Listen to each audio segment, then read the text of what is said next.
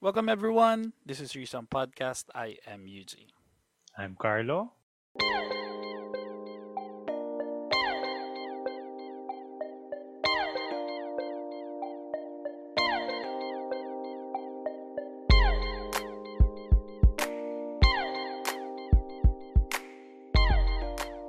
So yan guys, welcome po. Maraming maraming salamat. At medyo wala po yung isa nating kapatid kasi alam naman natin dito sa Japan more on work, work, work kahit weekend po.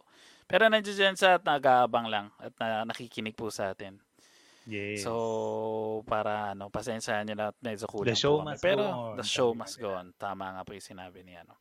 So, hopefully, okay naman po kayo lahat. At dito naman sa Japan, eh, medyo malakas ang ulan. Pero, hopefully, kung nasan man kayo sa ah, parte ng mundo, eh, okay kayo at safe kayo.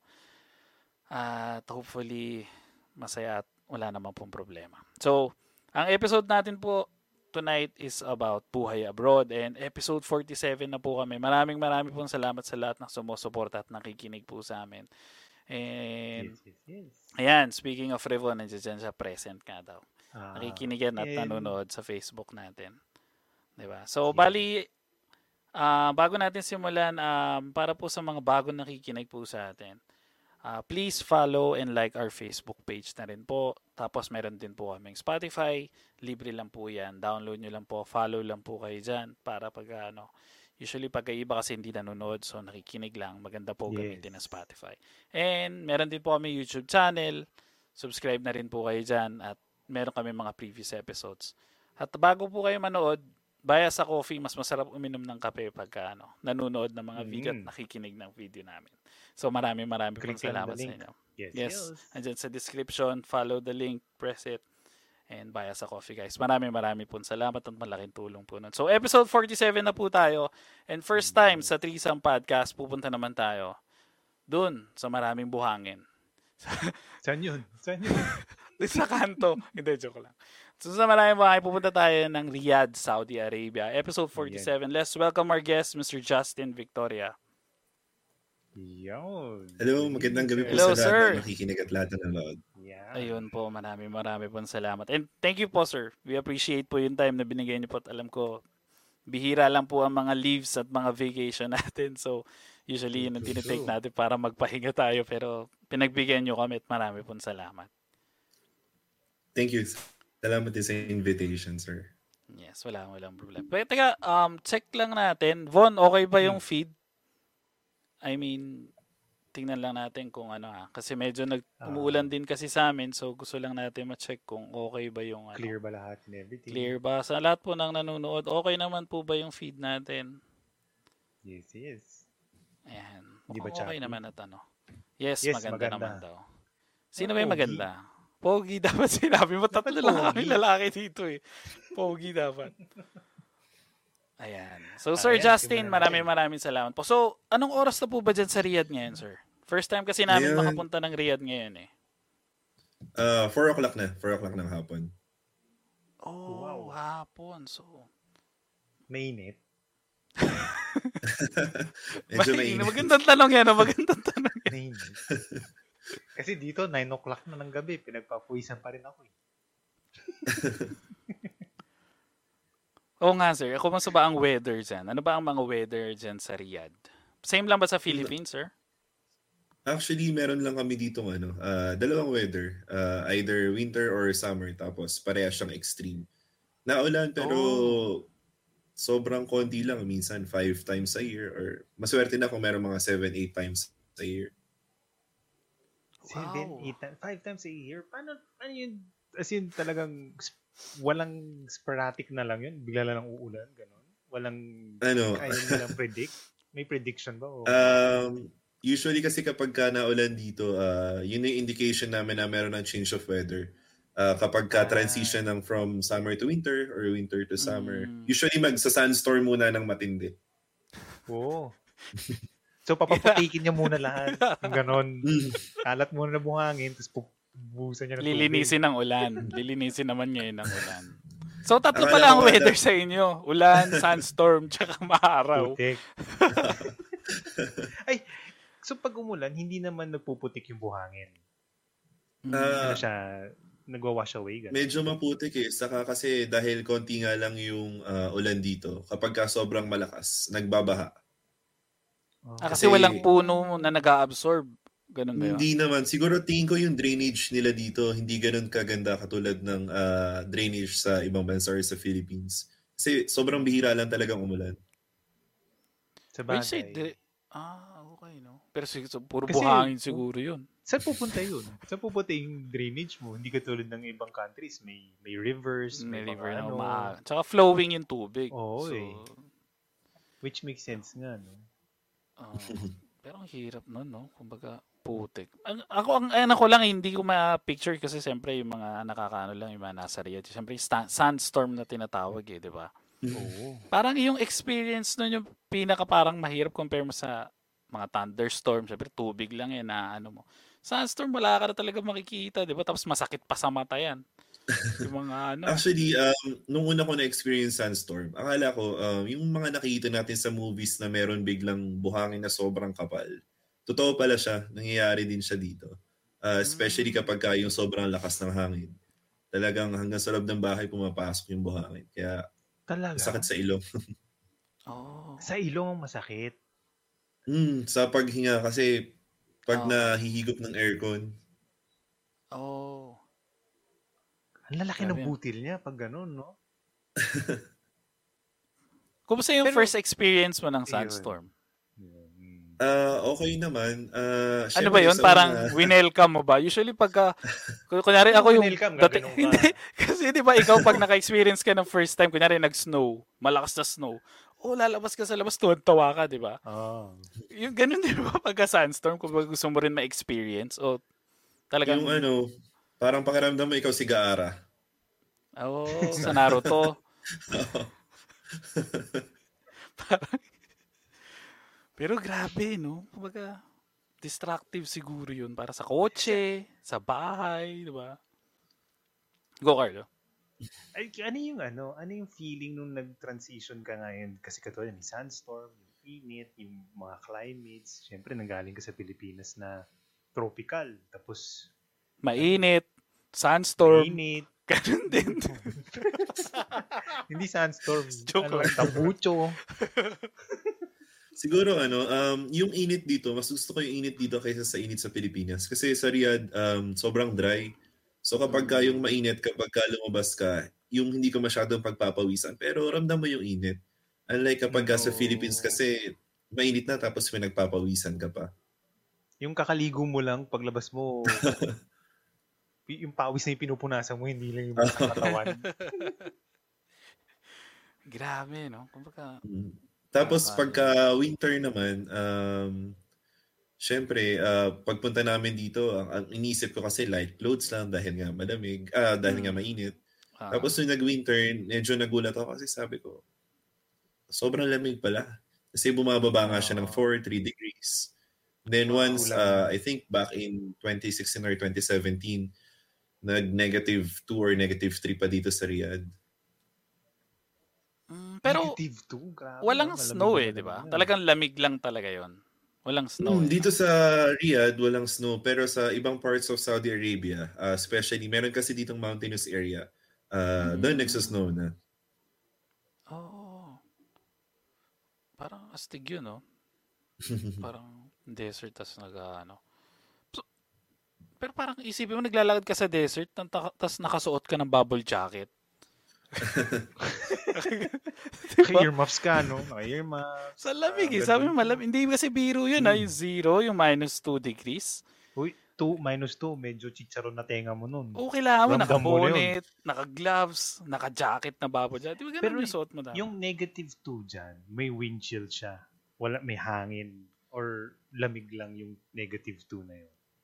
Uh, isang beses ko lang naman siya na-experience ng negative 2. Pero ang uh, dito kasi usually, like this year, ang average siguro mga 4, 5, 6, 7, 8, mga ganyan. Kapag ka walang hangin, kaya naman tolerable naman pag nasa labas ka. Ang mahirap kapag ka yung sobrang malakas na yung hangin. Para kasing nagfro-frozen talaga yung mga daliri mo. Oh, yun yung yayakapin ka ng lamig tapos hindi ka nabibitawan. Hindi, nandito lang ako. tapos hindi mo alam saan pupunta. Oo. Speaking ng ano, ng lamig, may nagtanong sa atin eh. Ang aircon ba sa inyo may I think may aircon din ba yung water tank nyo? Kasi meron kami ah, naging guest from ah, um saan to? Doha. Doha, Qatar. From Doha. Tapos yung water tank nila may aircon. Actually yung mga locals na medyo ano, nilalagyan daw nila ng aircon or fa- parang pampalamig kasi pag Ah. wala daw ganun, mainit daw yung lumalabas na tubig. Diyan din ba ganun sa inyo or hin- hindi naman? Hindi pa naman ako nakakita ng ah, parang hindi pa rin ako nakarinig dito ng bahay na may ganun sa water tank. Ventilated Pero totoo yun, na, kapag ano. ka ganitong summer, sobrang yung cold water mo, hot water din. So ang ginagawa namin, yung hot water namin, pinapatay namin yung heater para yun naman yung malamig. Kasi yun nasa loob lang ng bahay. Ah. Pero mainit pa rin siya? Or ta- medyo presko naman sa balat? yung pag yung water lang talaga na walang halo ng water from the heater, sobrang nakakapasok kasi umuusok talaga siya. Teka lang, teka lang. ginagawa namin. Pag binuksan mo gano'n, yung- pag bumaba mo uusok. Siya grabe naman. Kumukulo. Kumukulo. Umuusok talaga. Pucha, magkamali ka. Alam mo yung pagkakagising mo lang, tapos maliligo ka kasi papasok ka na. Tapos bukas mo. Sa Pilipinas, iba eh. Pag binuksan mo, malamig. Ah, malamig. Hmm. Magugulat kang ganun. Pucha, mainit naman, no? Grabe. Hindi, yan yung ano, alas 6 ng umaga. Ano, maliligo ka? Hindi, titipla lang ako ng kape. Pero grabe, intense, masyadong intense yung weather. Pero isipin mo kasi desert, no? So, what would you expect talaga mainit? Pero, um, bago tayo mag-move forward sa mga iba pa nating conversation, balik tayo sa Pilipinas. Kumbaga, Hmm. bago ka nakapunta dyan sa Riyadh, ah, taga saan ka ba sa Philippines? And saan ka ba, ano bang major, ano bang mga pinag-aralan mo before? Saan ka ba nag-aaral? Um, yung father ko from Santa Cruz, Laguna. Then yung mother ko from Pampanga. Oh. Yun. So, saan, saan kayo layo, talaga ah. naka-base? ano na na? Ah, nag Bali, actually kasi um, pinanganak kami sa Bahrain. And then ah, siguro Oh. mga after mga 5 years old ako or 6 years old, saka kami nag ah, lumipat ng Philippines talaga. Tapos doon ako nag ah, elementary hanggang high school. Then pagdating ng mga third year high school, ah, lumipat na kami sa Dubai. Tapos doon na kami nag-aral ng high Mm. school. Okay. Oh. Ano yung Mhm. experience nun from from transitioning from all Tagalog school to uh, different country? Medyo mahirap nung umpisa. Ah, nung nasa Filipino school pa ako, okay lang kasi syempre lahat Filipino. Pero Sa after kasi nung ah, after nung grade Oh. 9, yung nag-grade 10 na ako, lumipat ako sa international school. Tapos so happened to be na ako lang yung Filipino dun sa loob ng class. Then yung ibang Filipinos kasi other ah, sections na sila. Then hindi na Mm. sila kasi masyado nagtatagalog. So Mm. parang ako from the province, biglang dinala mo sa isang malaking city. Sobrang naninibago talaga ako. Hirap nun, no? Ayan, no? Mm. Anong language daw ang ginamit? Pag ano? Sa ah, English international school naman, ah, English Ah, kami okay. dapat lahat doon. Okay. Although um kapag ka Arabic subject, ah yun, mandatory kasi na matutunan yung kahit basic Arabic lang. Oh. How hard is it to ano study Arabic? Hmm, medyo mahirap kasi iba rin yung writings nila. Pero kapag ka kasi yung siguro tingin ko pag nandun yung passion mo and yung desire mo talaga na matuto, ah mapag-aaralan naman siya. Kasi yung alphabet nila, ah, more on parang English alphabet lang din. Meron lang din silang additional letters. Ah, iba lang Mm, okay. yung itsura niya. Mm. So high school, after ba mag-high school, Ah, nag-college ka rin sa after Dubai. high school, ah, sa Pilipinas na ako nag-college. Oh. Is it dahil mahal ba o dahil umuwi naman kayo nun?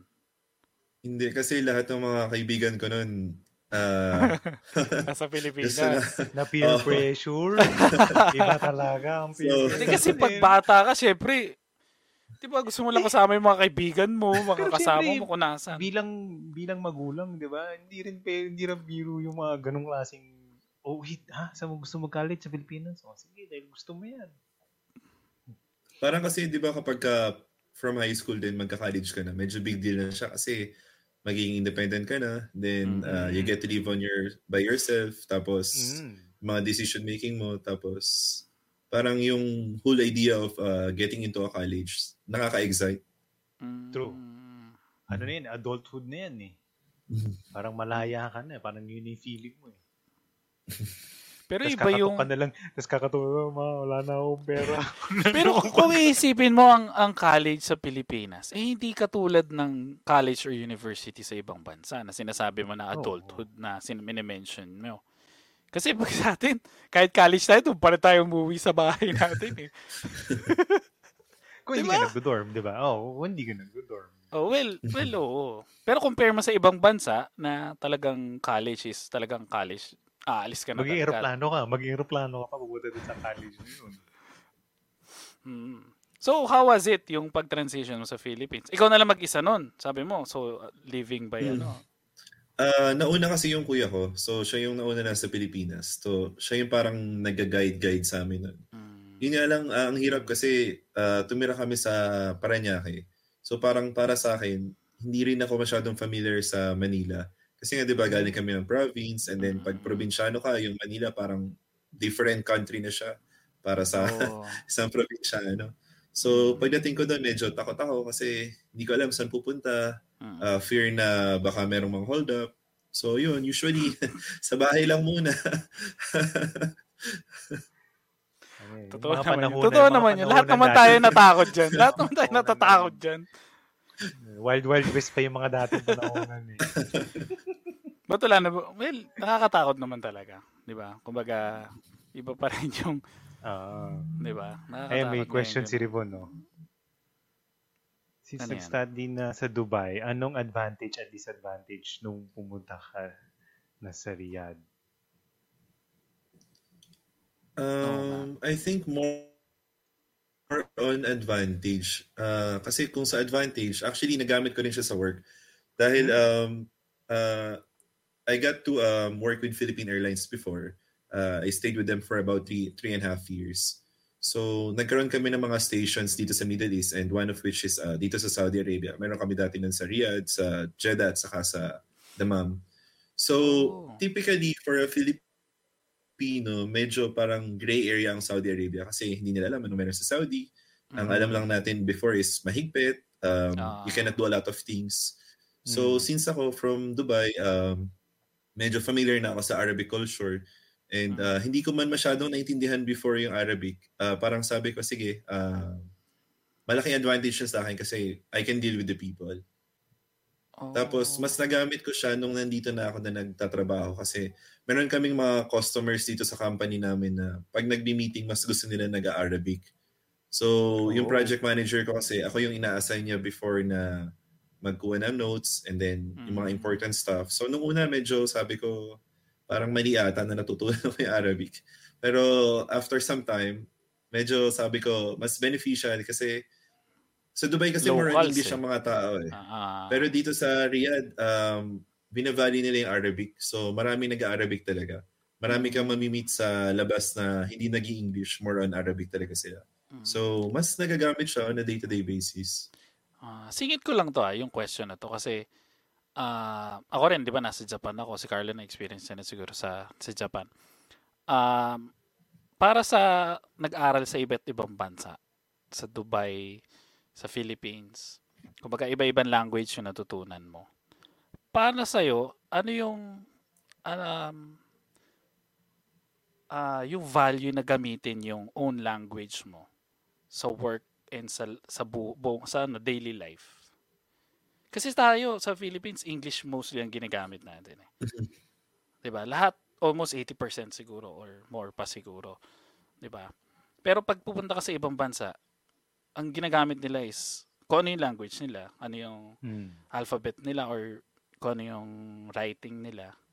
Meron ka bang, kumbaga, ano yung na, ano mo, na-discover mo sa ganun? Actually, ano ako eh, uh, I'm really proud to be a Filipino. Uh, yung paggamit kasi nung language natin, sobrang importante. um, tulad dito sa work ko, uh, marami akong fellow, uh, fellow uh, Filipino na nagtatrabaho din din sa company. So kapag ka meron mga complex ideas and complex discussion pagdating sa aeroplano or sa projects, mas nagkakaintindihan kami kasi unang-una lahat. Pilipino. And then alam na mm. natin kung paano tayo mag-react. And then at the same time, um, although meron mga Filipinos na nanggaling sa ibang uh, alam na natin yung tono nila na, ah, ito, hindi to galit. Ganito talaga yung tono niya. So, yung understanding natin mas maganda. True, true. Hmm. Kasi ano, ano, ano namimiss ko? Hmm. Namimiss ko yung kahit nasa labas ka, pwede ka magtagalog tapos walang nakakaintindi sa inyo. Na pwede nang nag-aaway na kayo, pwede kayo naglalandian, hmm. pwede sweet-sweet talk kayong ganyan, walang nakakaintindi kasi foreigner lahat sila. Nakakamiss kaya yun. Uh, eh, isa pang maganda rin yun, uh, pagka surrounded ka ng foreigners and then meron kang gustong itimbre sa kaibigan mo oh. or sa coworkers mo, pag nagsalita ka ng Tagalog, poker face mo ng konti. oh. Tama, tama. Maganda yung ganyan. Uh. Diba? Hmm. Di parang, ang ano ko lang, yung na na-discover ko lang yan. Nung, kasi nung bata tayo, ako nung tinuturuan ako sa school, more in English as Filipino subject. Isa lang yung subject natin na Tagalog. Tapos more hindi ka nakikinig or hindi mo binibigyan na ano. Kasi purong Tagalog yun, di ba? Talaga yung teacher mo rin, Tagalog lahat yun. Walang Taglish yun. Kung hindi mo pa pinapansin. Tapos ngayon ko lang na-appreciate yung yung para pag tiningnan man katulad dito sa Japan, lahat Japanese language nila, lahat nakasulat in Japanese writing. So, yung para gamitin mo yung sarili mong language sa daily life and sa work mo is parang, di ba, parang nakakaano. Sana mas more on gamitin pa natin sana sa, mm. Saka, sa Pilipinas. Nakakatuwa din kasi pag meron kang mga nakita ng mga foreigners na sobrang pinipilit na magtagalog para may pagkulitan sa'yo. Parang nakakatuwa. Oh, ang sarap oh. sa pakaramdam na gusto nilang matutunan yung language natin teach me more, teach me more, gumagano'n pa eh. No? teach me more, gumagano'n pa. Kahit mga hapon, ganun rin eh. Ito, ito, ano to sa Tagalog, gaganon pa yun. No? Mahal kita. No, gaganon pa yun.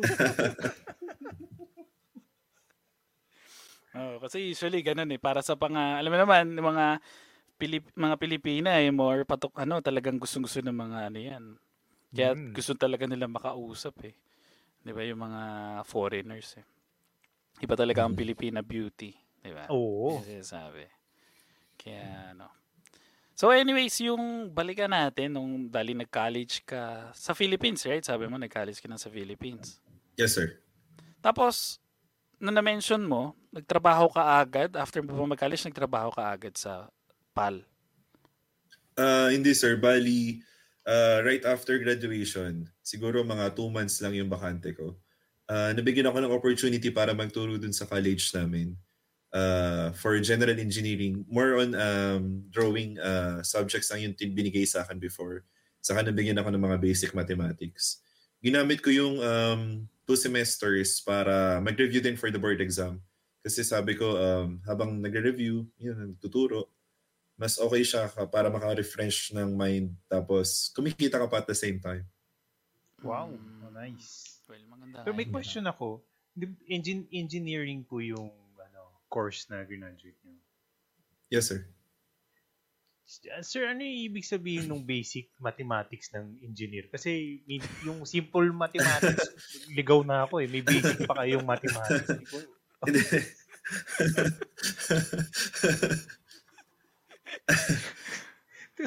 Hindi. Uh, meron kasi nun mga, um, uh, meron kami nung two-year course. Uh, meron silang parang basic mathematics lang more on um, parang high school math na essential siya kapag ka nagtatrabaho ka na. Oh, Saka algebra. Yun, mga ganun lang. Algebra. Hindi, trigo, okay. hindi. Hindi ako nabigyan. Pagdating kasi ng mga engineering mathematics na talaga, uh, nandiyan na pumapasok yung meron ka ng calculus, meron ka ng uh, integral calculus, differential calculus, tapos mga higher mathematics pa. So, mas nagiging higher complex. Higher mathematics, no? Diyos na tawag sa Hindi na nakontento sa plus minus eh. yun Bakit? yung alphabets, yun yung alphabets na ina-add mo. Oh. Pero, di ba, ano, dahil, bakit ba nag, medyo lumalayo na tayo sa topic natin ng buhay abroad. Pero may, naging na-intriga ko kasi dun eh. Kumbaga, bigyan mo lang ako ng simpleng explanation lang. Bakit ang daming klaseng level or level ng ganong mathematics sa engineering? Hmm, ako, sa tingin ko, in general, nung nagtrabaho na ako, akala ko nung una, baliwala yung mga natutunan ko nung sa college. Eh. Kasi, pagdating mo naman sa trabaho, more on percentage, plus minus, divide, yun lang din yung yung ginagamit. Mm. Pero dito sa current work ko, um, nagke-create din kasi ako ng mga Excel formulas. So, kapag nagke-create ka ng Excel for- formulas, medyo gumagamit ka ng algebra. Sabi ko, ang laki rin nung tulong na nagawa nung nasa college pa ako na sobrang dedicated ako na nag-aaral. And then at the same time, in general, uh, pag nabigyan ka ng complex problems, regardless kung tungkol sa mathematics or tungkol kung saan, yung engineering approach mo, so kaya mo siyang i-apply sa kahit saang uh, senaryo. Engineering So, parang ano approach. yun, no? Panibagong Parang term mga- na naman yun. Yung parang yung mga volumetric, yung mga ganyan, the volume, density, mass, yung mga ganyan yan. Tensile Mm. strength, may mga ganyan pa yun, di ba? Naku, medyo nawala na ako. Kala nyo, ha? Kala nyo, ha? May na ako sa Humarap ka Pero, kasi sa humarap ka sa laptop sa computer mo, baka naka-google ka dyan, baka Okay, so yun na. Lumayo na tayo sa engineering at nawawala na ako sa math. Eto, So- eto, eto, May, ano, may question. May question si Ano? Rivon. Knowing Arabic, reading and writing, does it motivate you staying sa country? Oh. Mm. Saan country? Ay, Mm. sa ano? Ah, okay, Sa- dyan sa Riyadh. Oh. Actually, oh, nakaka-motivate din naman siya kasi additional information siya eh. Alam mo yun, yung parang pag naging um, fluent ka na, meron ako mga kaibigan na sobrang fluent na nila sa Arabic. Pag narinig mo sila, parang gusto mo sabihin na one day, sana ganun din ako maging ka-fluent sa Arabic. Mm, mm, naiintindihan ko yan, naiintindihan ko yan. Ah. Mm. But yung fluent na pagkasabi mo, professional fluent or street fluent? Ah, siguro more on straight fluent na sila. Read, meron ako isang kaibigan na reading and writing. Pagka pumikit ka, akala mo local na talaga siya. Pagka, kahit Pati- pag narinig pati siya ng punto niya. locals. Oo, Ah, accent, Galing, no? parang ganun. Oh. galing nga. eh. Usually, eh, kasi siguro more on, yun na talaga ginagamit niya sa work niya. Talagang gano'n na siya magsalita. O nag-aaral talaga siya ng ano. Ah, parang nakausap ko siya before, nag-aaral siya before. And then, ah, since na Muslim din siya, ah, tingin ko mas na-motivate talaga siya na pag-alan talaga yung language.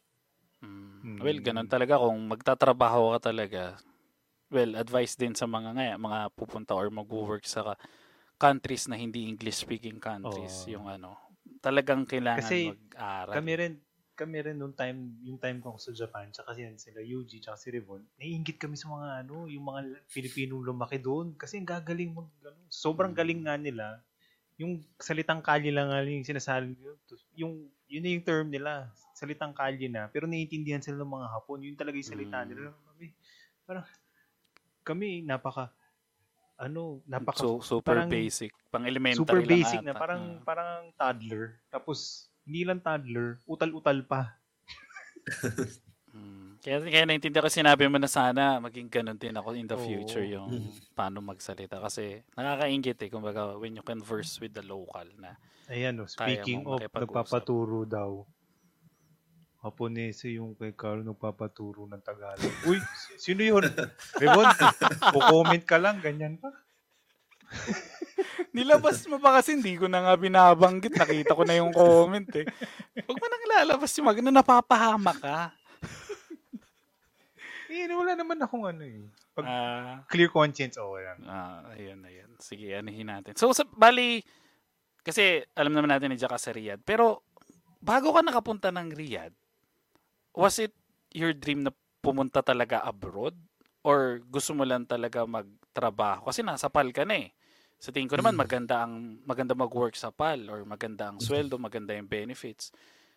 Ano pa yung naging desire mo? Bakit gusto mo pa rin pumunta or mag-work abroad? Siguro apart from um, greener pasture, kasi yung parents ko pareha silang OFW. So, Mm. parang gusto ko rin ma-experience yung, um, ano kayo yung feeling na isa kang OFW, Mm. alam mo yun yung malayo ka sa country mo, uh, different culture, different people. Uh, parang lahat bago sa'yo. Alam mo yung parang sobrang nakaka-excite. Mm. Pero knowing that nag-travel ka na back and forth, back and forth from different countries as as as teenagers, as bata, um, nararamdaman mo ba yung bigat minsan na nararamdaman ng normal Filipino na lumaki talaga sa Pilipinas and then majority of his lifetime nasa Pilipinas siya and then saka siya nag-abroad because of work. Nararamdaman mo rin ba? Yung parang ganun rin ba yung bigat minsan na parang gusto ko na umuwi sa Pilipinas? Kahit anong mangyayari, parang uwi na ako. Parang ganun. Ah, uh, oo, syempre. Palagay ko lahat naman tayo, regardless. Meron tayong dream na one day babalik tayo ng Philippines and uh, doon tayo magsa-settle down. Naalala ko kasi The before... retirement dream, no? nung bata ako, parang laging merong um, shooting sa airport kasi kada alis yung parents ko, alam yun, maiyakan, palakasan na iyak yung magkakapatid, baka sakaling hindi umuwi yung, Oo. baka sakaling hindi matuloy yung parents. And then, nung ako na mismo yung nag-abroad, um, uh, yung sa ex ko, so yun, parang ganoon din kami lagi sa airport. Parang laging Oo. merong maalaala mo kaya. Di ba? Tapos minsan, kasama pa yung buong barangay. Bye-bye! Ang Dami na lang kumakaway yung... Tapos pag lumingon mo tako sa akin, isa lang yung kumakaway sa akin. Well, o nga, no, kung isipin mo, bakit kaya, kailan kaya, saan kaya nagsimula yung ganun, no? Pagka naghahatid, hinahatid lahat ng buong family or Di may ba? barangay na sumasalubong sa'yo pag uuwi ka. Parang sa Philippines lang ata yung ganun eh, no? Ano talaga tayo? Family-oriented. Yes. Magandang natin. sagot yan. Magandang sagot yan. Family, oh. Family-oriented tayo. Saka ang sarap din 14 sa pakiramdam na ang sarap din sa pakiramdam na pag uwi mo, nakita mo na yung marami nag-aantay sa'yo. Yung Mm. sabik na sabik ka makita. Kahit kahit yung iba, walang pasalubong, makita ka lang. Alam mo, sobrang saya. Mm. Painumin mo lang, Y- saya yun na lahat. yung ano, yung tipong hindi ka pa nakakatagal ng dalawang oras sa labas ng airport. Kung ano na naamoy mo, ibang tao ni yakap mo, na ano mo na, nakamayan mo na, nakaundami, tito mo, tita, may mga may lola, lolo pa. Ah, Nakaka-miss yung, nakaka ano rin yung mga ganun na moments. Pero yung, yung ano, yung experience na, kasi ako naka-experience na ako eh, pag hinihintay ko yung mama ko dati na uuwi. Siyempre, babiyahe ka. Hindi Mm. naman ganun ka-accurate pa yung titingnan mo lang yung TV. Tapos Mm. ang tagal pa dumating. Tapos parang, ano ba yun, delayed ba to? Hindi mo malalaman kung anong oras lalabas. So ngayon, ang tagal mo naghihintay. Inip na inip ka na. Hindi ka tulad ngayon na madali mo na malalaman, yung pagtitingnan mo lang sa online, makikita mo anong oras darating, di ba? May flight tracker, makikita mo mismo kung saan yung Mm. aeroplano.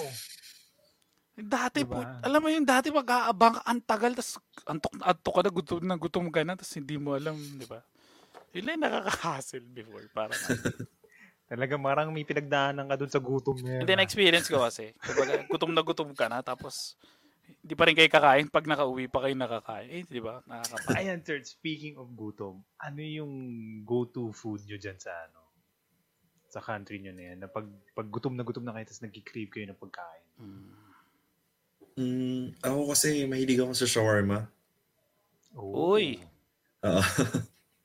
so, every time kapag ka tinatamad ko akong magluto or yung ayaw mo nang kumain sa labas, daan ka lang sa shawarmahan, murang-mura lang, busog ka So na. parang isang ano yan, kahit shawarma. nasan yan. Yung ba yung parang McDo nila o Jollibee, shawarma? Kasi burger, di ba Um, sa atin, burger, kahit saan may burger. Diyan, parang Mm. kahit saan ba may shawarma. Parang ganyan. Oo, kahit saan may shawarma. Tapos lamb, di ba? Beef Ah, lamb. chicken, chicken. Chicken. Oh, available din ang beef, pero uh, usually, um, puro chicken yung tinda nila. Ano naman yung ano, ah, aside sa shawarma, ano yung kabsa? Kabsa, um, Tsaka, siguro para mas maintindihan ng mga nakikinig, para siyang fried rice na Oh. Arabic style, ganun.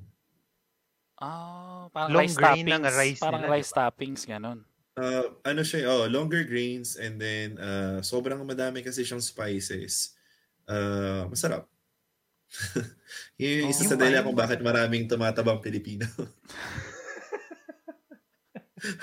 yung pala, di ba? Tsaka spicy nga daw talaga sila Mm. magtimpla dyan. Eh, kasi yung ano nila, combination ng, alam mo kung saan saan na galing, parang hub ata yan ng mga, di ba kung saan saan galing yung mga combination of foods from all over the, Mhm. ano, Europe, Asia, America, di ba? Halo-halo natin. Tapos meron pa silang sariling curry nila, di ba? Tama ba? Um, pag curry kasi more on uh, Indians and Pakistans. Uh, sa Saudis, parang hindi ako masyado nakakita ng mga curry na food nila. Ah, okay. Ano yung broasted? Broasted meat? Roasted, Meals. uh, Roasted meats? parang fried chicken. Fried chicken lang siya. Ah, okay. Nakaka-scary. Broasted eh. Parang mga bro. Parang nilaglag mo yung parang bro ano, parang yung Roasted. ginaganon. Andox, para mga ganon. Ah, hindi. Para siyang mga KFC, ganyan. Okay. Ah. Paano pag fast food yan, sir? Katulad Siyempre, Jollibee. food. May Jollibee ba dyan? Meron na, may Jollibee na rin dito. Wow, Wow. pakasarap naman. May Pakaswerte naman. Jollibee, may Shoutout. Chowking. Oh, dyan, May dyan malapit sa pa? inyo. Malapit sa inyo. Ah, malapit sa amin, Jollibee meron. Pero Chowking medyo malayo na konti. Grabe naman. Pakaswerte Kahit, nyo kala, naman. kahit kano pa kalayo yan. Pag kaya abutin ng Pakaswerte nyo naman. Shoutout naman sa niya. Jollibee. Punta naman kayo dito sa Japan. Kasi meron kami buhay abroad episode, Australia. Dahil walang Wala din Jolli- dun, ah, di ba? Ano, wala, walang Jollibee. Pero KFC nga, di ba? Mm. Usually kasi yung mga guests Anim namin. na oras ang biyahe niya. Ah, Para lang mag-order ng, ja- ng KFC. Pag uwi niya, ubus na yung bucket. Tapos tatanungin siya ng kasama niya, asan na yung KFC? Wala na, ubus na. Six hours ako nagdadrive. kasi parang sa ano, ano yan? Nasa ano kasi siya, more on the beef. Yung trabaho niya naman sa Australia. Ah. Yung beef na yon eh, Wagyu beef. So isipin mo, sawan-sawa na siya sa Wagyu beef at naghahanap siya ng KFC. Six hours eh, no? Eh, kat, Diba? pag tag, ano, Filipino food, sir. Saan kayo nakakapag, pag nag-crave kayo ng Filipino food, nagluluto kayo or meron kayong mga napupuntahan dyan? Ah, dito sa area namin, merong malapit na mga Filipino restaurants. So, accessible naman yung Filipino food. Kaya, Ay. okay din. Mm, nagluluto ka rin ba? ah, ah, sige, go. Go, go, go, sir. Ah, yun nga lang, sir. Dito kasi since na Muslim country ang Saudi Arabia, ah, bawal ang pork. So, usually lahat ng Ah. Filipinos dito nagki-crave ng pork. Parang isa yun sa... adobo. no? Ah, kaya nga pala yung shawarma, chicken. Tama ba? Okay. Oh, sir. Bawal talaga ang pork. Oo nga, Yun no? lang. Wala kay Walang lechon. ano, walang pork adobo, Wala. walang lechon, walang oh, no. Ano ba sa Jollibee na may pork? Wala naman Hotdog. eh, no? Burger, hotdog. Wala. Puro ano na siya. Beef, beef burger. Ah, tsaka Jollibee Chicken Joy. Mhm. Chicken Joy. Okay lang, may Chicken Joy ka pa din. Di ba? Okay lang na walang burger kung may Chicken Joy ka. Ito, Di ba? Ito mo yung hinanakit niyan kay Jollibee. Kasi wala sa Japan. Ayun, sa, sa Japan ka nga, wala naman Jollibee, di ba? So, wala din. Parang nakakaingit. Pero, yun lang ang ano, hopefully, hopefully soon, Jollibee, magkaroon tayo dito sa ano. Di ba? Pero, teka lang, bago tayo lumayo, meron kasi siyang ano eh, ano yun? Pag nagka 3,000 followers daw ang Threesome Podcast si Carlo magpapa-Jollibee. Yan! Padala mo dito, Carlo, ha? Okay, basta 3,000 followers. Sige. Teka lang, ano kasi, Hmm. ah, sir, di ba si sir nagluluto, Sir Justin, nagluluto ka rin, di ba? Nagpe-prepare Oo, ng sir. guys ka din. Mhm. Kasi si Sir Justin, meron din siyang, aside sa trabaho niya, meron din siyang page sa Facebook na, ah, anong tawag nito? Um, Oishimono. rin sila eh. Oh, yes. Oishimono. Oh, So meron si, uh, yung sinend ko si Carlo na, na pwede mo ba siya ano, i-pull up. Hold on, hold on. So, automatic. Kwento mo, ano sir, explain nyo nga sa amin, kwento nyo sa amin, ano yung ano na yan. Saan ang galing? Pa- paano ba nag-start yan? Mhm. Ah, nag-start to last year nung ah, start ng pandemic, nung nag-lockdown dito sa Saudi Arabia. Ah, on a regular day kasi, hindi rin readily accessible ang ibang Asian food like for example yung mga Chinese at saka Japanese food. More on puro Filipino, Filipino Thai food yun yung makikita mo dito. So at some point, um, nagki-crave tayo for sushis. Wow! At saka yung iba't iba pa. Doon ko naisip na nung lockdown na parang sabi ko, ang sarap ng sushi ka. So, saan ako order? Una, Ah, mahal and then tama, sarado tama. lahat. So, ang Mm. ginawa, ginawa ko, nag um, search ako on YouTube kung paano siya gawin. Tapos, wala lang. Out of the blue, nagdala lang ako sa office. And meron ako isang um, ka-office mate na nagsabi na parang, alam mo, parang pwede mo ibenta to. So, doon siya nag-start na, o nga, no? Pwede nating itry na magbenta. Mm, so, Then ano una mong there, ginawa? ah, ano una mong ginawa nun? Nag ano lang, um, Sushi, puro ano lang, puro sushi, oh, puro sushi lang. Tapos, uh, meron Pero ako in mga fairness, ang friends. ganda ng presentation, no? Salamat, sir. Nakakagutom. Ano yan? Wala kang proper training yan? YouTube lang yan lahat? Uh, nung una, YouTube, and then, uh, meron kasi ako ditong isang kaibigan na Ayan, oh, ang ganda, oh. pa-exit na, sa, pa-exit na siya ng Saudi Arabia. So, siya yung para Ah. nagturo sa akin initially ng mga iba't ibang flavors. Japanese Until sa yan. meron ako mga friends, ah hindi, Filipina din, na meron siyang, Oh, I think may formal training naman siya. Okay. Tapos, meron ako ngayon kasama. Actually, dalawa na lang kami kasi dito sa... Dalawa lang kami na gumagawa niyan. Ah, siya naman, more Hmm. on ah, dun sa ibang food. And ah, yung siomay, sa kanya rin galing yung recipe. Tapos, yun, nagtuturuan na lang kami parehas para makapagtulong-tulong. On Ganda free time, ano ah, ginagawa namin. bestie. Ganda ng ano ah, marketing ah, galing. Master list. Sarap.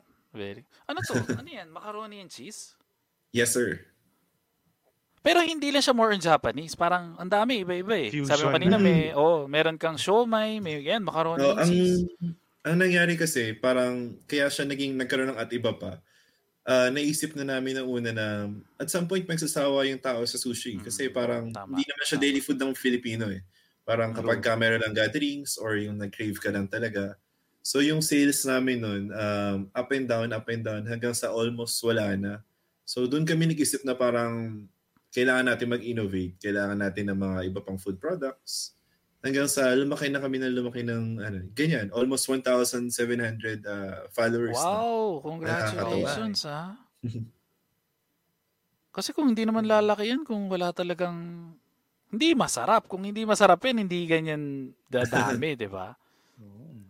So in fairness, ganda ng birthday presentation. po. Maganda yung ano. Birthday, birthday handaan, no? Oo nga. No? Alam mo ng mga Pilipino, mahilig sa mga ganyan, handaan, gatherings. Paghandaan, di bale ng sobra, wag lang kulang. Kasi inuuwi eh. inuuwi lahat eh. hindi, hindi pa nga binubuksan.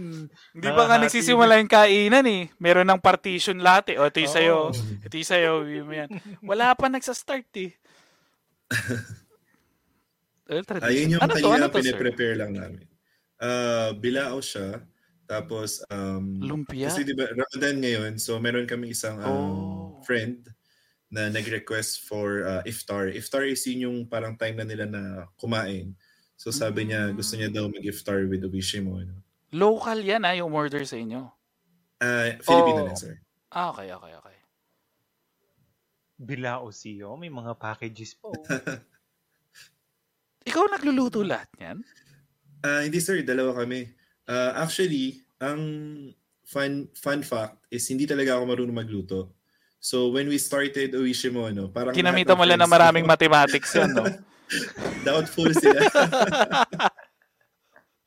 Until ngayon, ah, very little lang yung kaya ko lutuin. So hanggang ngayon, yung iba nagtataka pa rin kung ako ba talaga yung gumagawa. Um, pag yung sa sushi at saka sa siomay, okay naman, kaya natin yan. Hmm. Isa mga ibang luto-luto, yung kasama ko na yung gumagawa. Kapag kailangan nila ng tulong, sabi ko, ah, Siguro naman mo yung ako pagluluto, paano. kaya mo naman yun, yung mga mathematics, eh, kinaya mo eh. Yung mga siguro, kaya, Oo. kaya mo na siguro yan. Pero congratulations ah. In fairness, maganda yung maganda yung preparation, maganda yung ano, pleasing sa mata. Saka Yes. maganda yung marketing. Ang galing, ang galing. Salamat, Hopefully, tuloy-tuloy pa yan and marami pang... Sana umabot naman dito sa Japan, di ba? Para... di ba? Sana marami pang ano. Lalo na kung marami talaga nagkikrib. Alam naman mga Pilipino, kahit nasang ka pa sa pagkain, go tayo lahat dyan, di ba? Ayan. So maraming maraming salamat po sa lahat na nanonood. If may Yes. mga questions po kayo, go lang po. And don't forget, mag-like lang po tayo sa Facebook page natin, subscribe sa YouTube namin, and sa Spotify po. Libre lang po yan. And pagka ano po, masarap yan, kasama ng kape. So, buy us a coffee, malaki pong tulong yan. Follow, nandyan lang po sa description. Pindutin nyo yung link, malaki pong tulong po yan sa Threesome Podcast. Yes. Ayan.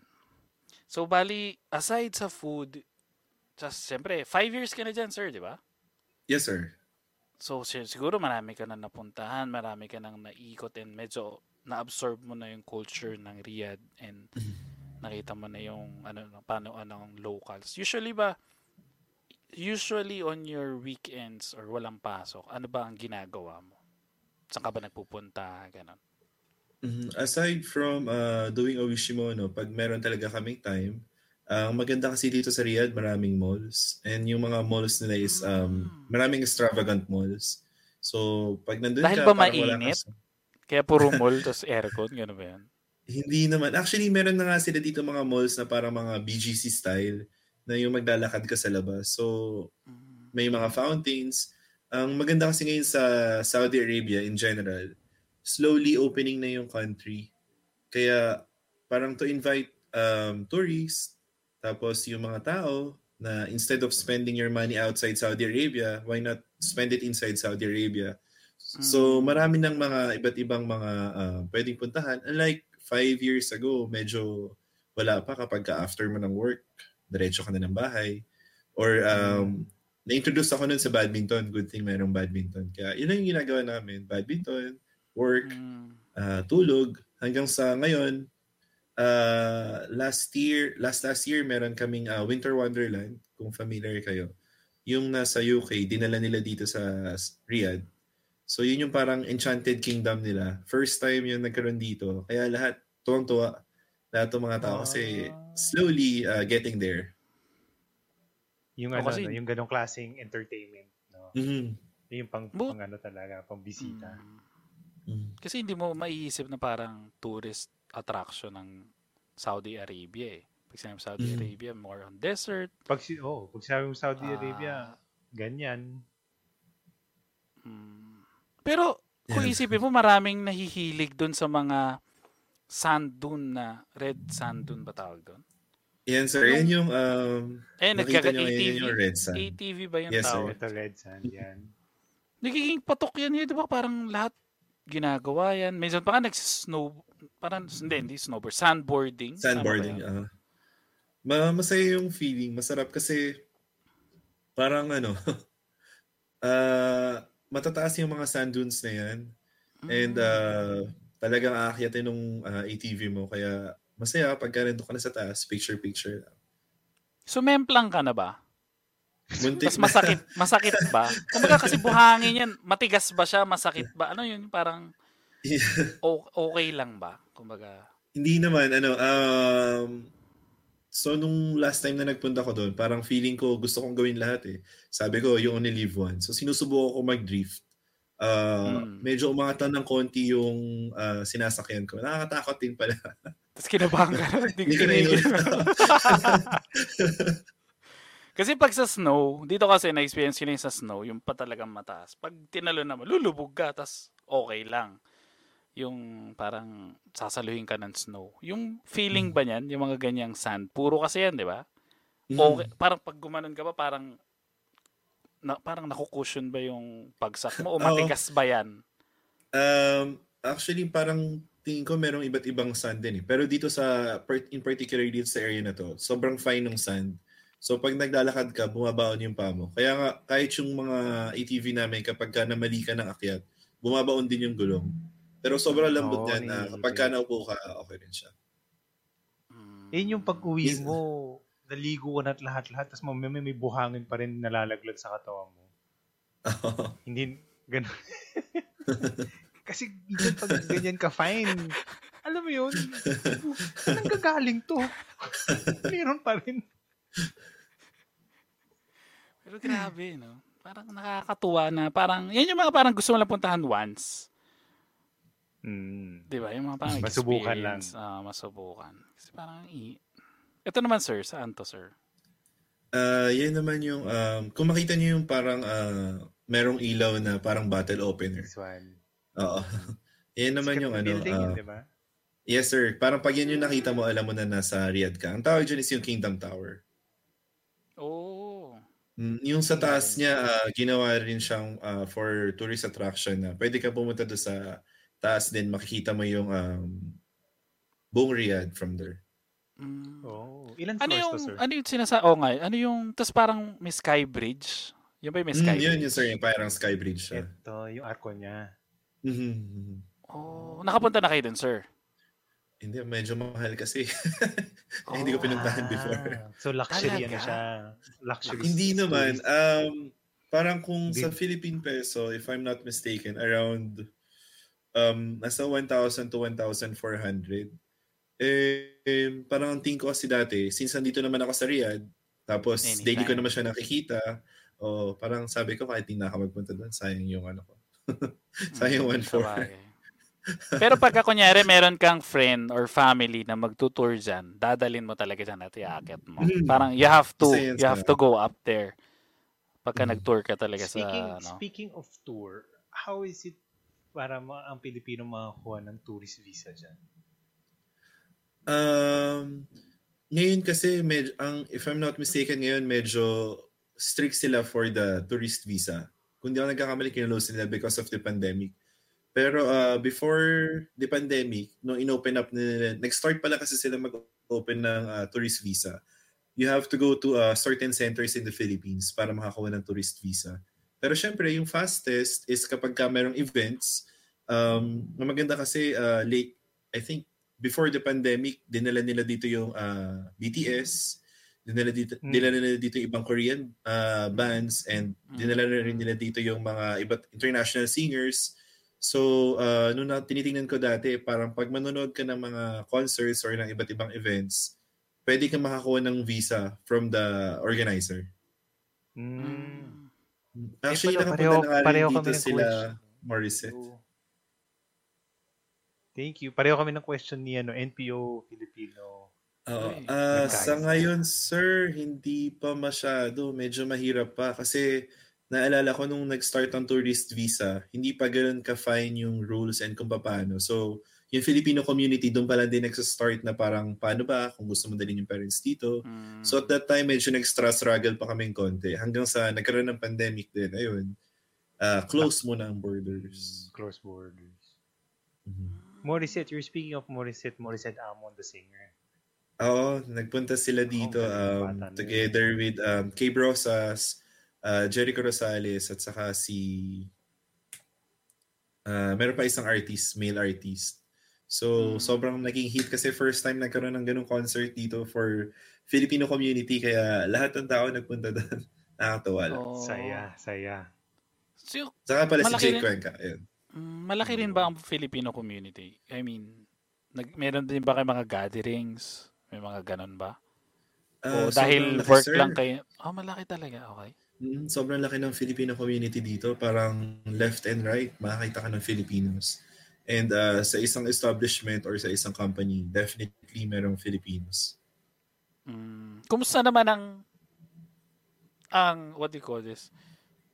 Siyempre hindi naman lahat kilala mo, pero once makita mo Pilipino, nagbabatian ba kayo or normal lang na Mhm. Yes, sir. hindi? Uh, nakakatuwa kasi um, parang pag nakakita ka dito ng kabayan, gano'n.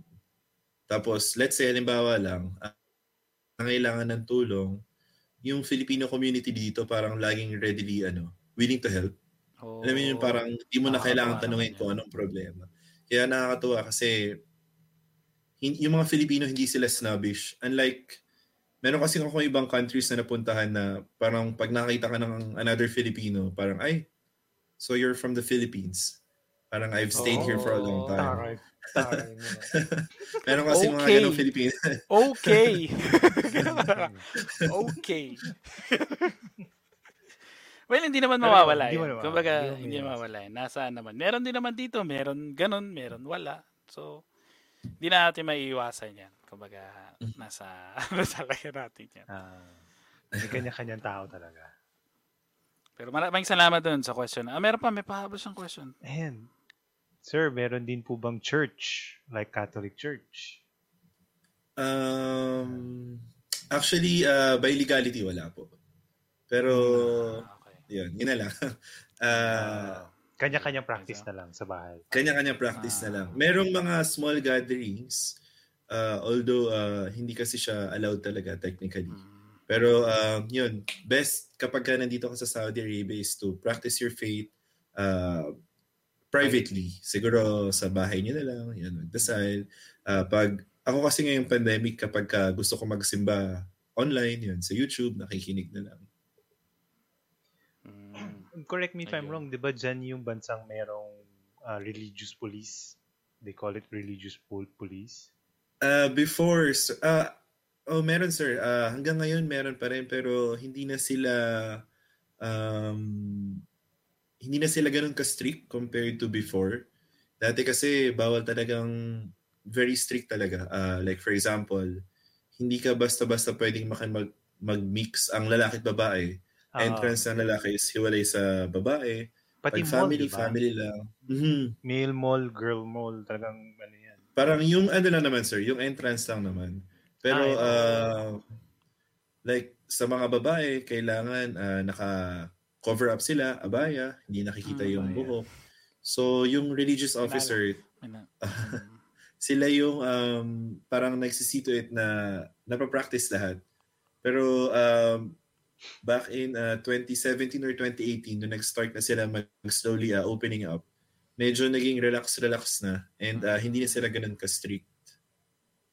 Mm. Mm. Ano bang naging first, bago ka pumunta ng Riyadh, what was your first or initial, ah anong tawag nito, yung, hindi reaction eh, yung, ano yung tingin mo sa country na yun? Um, Perception? Oh, parang ganon. Hindi, yung, di ba may reality tsaka may expectations bago ka pumunta sa. Tapos ngayon, na five years ka na, na, ah, hindi pala ganon. Ano, Expectations um, versus reality. Ah, parang, parang ganon. Hindi kasi um, siguro nung bago ako pumunta dito, 'di ba usually yung alam nating Filipinos medyo harsh yung Arabs. Um, Mm. 'Di ba pag nakikita natin sa mga films or sa mga documentaries, yung usually yun yung napapanood natin sa media Yun ang sa Philippines. kontrabida. eh, Yun ang na kontrabida merong, uh, merong minaltrato Ah, or yung may uh, yun merong minaltrato na ang ang amo is uh, Arab regardless of na- of kung saan GCC country siya. So merong ganung Hmm. fear nung umpisa na parang sabi ko um baka mamaya mali yung decision ko. Uh, baka mamaya uh, merong mangyaring masama habang nandito ako sa bansa. Pero uh, it turned out differently kasi uh, parang sa Pilipinas lang din. Usually kasi sinasabi ng Arabs is yung mga Filipinos is friendly and then uh, masipag, uh, sobrang reliable. So sabi nila gusto rin nila mag-visit sa Philippines. So syempre nandun na rin yung warning na hindi lahat ng Filipinos ganito. Parang kailangan maging uh, kumbaga, kailangan i-check mo rin kung sino yung kakausapin mo. Mm. Siyempre, alam naman natin na hindi lahat ng tao pare-parehas. Parang ganun din dito. Uh, after five years, marami na ako naging kaibigan na locals. And uh, minsan sila pa yung, uh, pag sa office, sila sila yung mga kasama ko, tawanan lang kami. Mm. Parang ganun. Ah. Masaya naman. Oh, good to hear na. So paano yun, sir? May, kasi katulad nun, meron ako based sa experience ko sa Japan, um, I set, I try to set boundaries for people who I meet, na lalo na pag Pilipino. Parang, o ito, sa opisina lang yan. Ito, pwede kong samahan sa labas. Ito, talagang, kahit anong mangyari, katabi ko nito, hindi, hindi ko to papabayaan itong tao na to. meron, meron ka rin bang mga ganyan types of ano? Uh, meron din, sir. Meron din. Siyempre, uh, siguro ano na yun, personal preference mo na din kung sino yung gusto mong makasama. Ah, wala naman yun. Wala naman Oo. yun sa kanila eh. Sa yun naman yun. It's how you Oo. look at them eh, Mhm. Yun. Yun lang talaga yun. No? Pag, pag nasa, hindi, hindi porket Pilipino kayo, everybody's gonna be happy, everyone. Meron lang talagang times na, kasi, ano yan, hindi kayo magkakasundo, yun yung trip niya, yun yung trip mo, which is okay, wala namang problema doon. Diba? Mhm. Pero ano, Ayan. when you walk sa city, feeling mo ba safe ka? Hindi mo naisip na parang madudukutan ka? Parang yung naisip mo nung college. Hindi naman. Um, siguro dito kahit naglakad ako ng gabi, uh, walang fear na ganun. Although merong Hmm. areas na hindi naman lahat ng areas ganun. Pero merong certain areas na pag naglalakad ka ng gabi, you have to be cautious. In general, you have to be cautious. Pero dito, uh, mas feel mo na safe ka kahit naglalakad ka ng gabi. Mm. Okay. Pero kung isipin mo, strict ba rules dyan? Hindi naman. Kumbaga, like, ah, sa atin masyado kasing loose, masyadong, alam mo yun, parang lahat okay lang na pag-uusapan. Hindi naman. Hindi naman. Oh, yun, na, Na lahat. pag-uusapan Din, eh. dinadaan, din, din sa pag-usap eh. Din, dinadaan sa makaawa. eh. Lagi na lang ganun. Kumbaga, ganun ba? Sobrang strict. Pero, Rules are rules. rules Kasi sa are Japan, rules, ganun eh. ano. Like in sa Singapore, bawal yung ganito, bawal kumain sa Bubblegum. loob ng public transportation. Mhm. May mga ganun din bang rules dyan Ah. na lalo na sa mga tourist na pupunta ka dyan tapos ito yung dapat mong ingatan at hindi dapat gawin. Ah. Mm. Ah, ngayon siguro ano, um, medyo relax na ng konti. Unlike before, um, naalala ko kasi dati, pag sa lalaki, kahit pag naka-shorts ka, kailangan yung shorts mo medyo ma- mas mahaba ng konti sa tuhod para okay lang. Mhm. Kahit lalaki. And then, hindi ako basta-basta pwedeng lalabas ng nakasando, yung mga ganun. So, yun, very ano sila, ah, Strict Cover sila. your Ano yung sabi mo? cover half pagdating sa shirt? Ano sinabi mo nakaraan, Carlo? Half Alam shirt? Sa Pilipinas kasi Ah. may lumalabas taga half, half shirt. shirt. Dito kasi, di ba, sa sobrang init. Half shirt. Ano yung half shirt? Yung nakaipit sa kilikiling ganyan. Para litaw yung chan. Para napepreskuhan. hindi, ba, hindi pwede. Ah, bawal yung sando, hindi rin ganun. Yung pa lang, hindi. Shorts pa ngayon okay na. Kasi, na, na-try ko na rin. Da, tulad before pagka nagba-badminton kami, minsan naka ah, sports attire kami, naka-sandal lang, naka-shorts. Okay naman. Pero meron mga certain establishments, merong malls na ah, bawal ka naka-shorts, kailangan naka-pants, ah, bawal din naka-sandal, kailangan naka-t-shirt.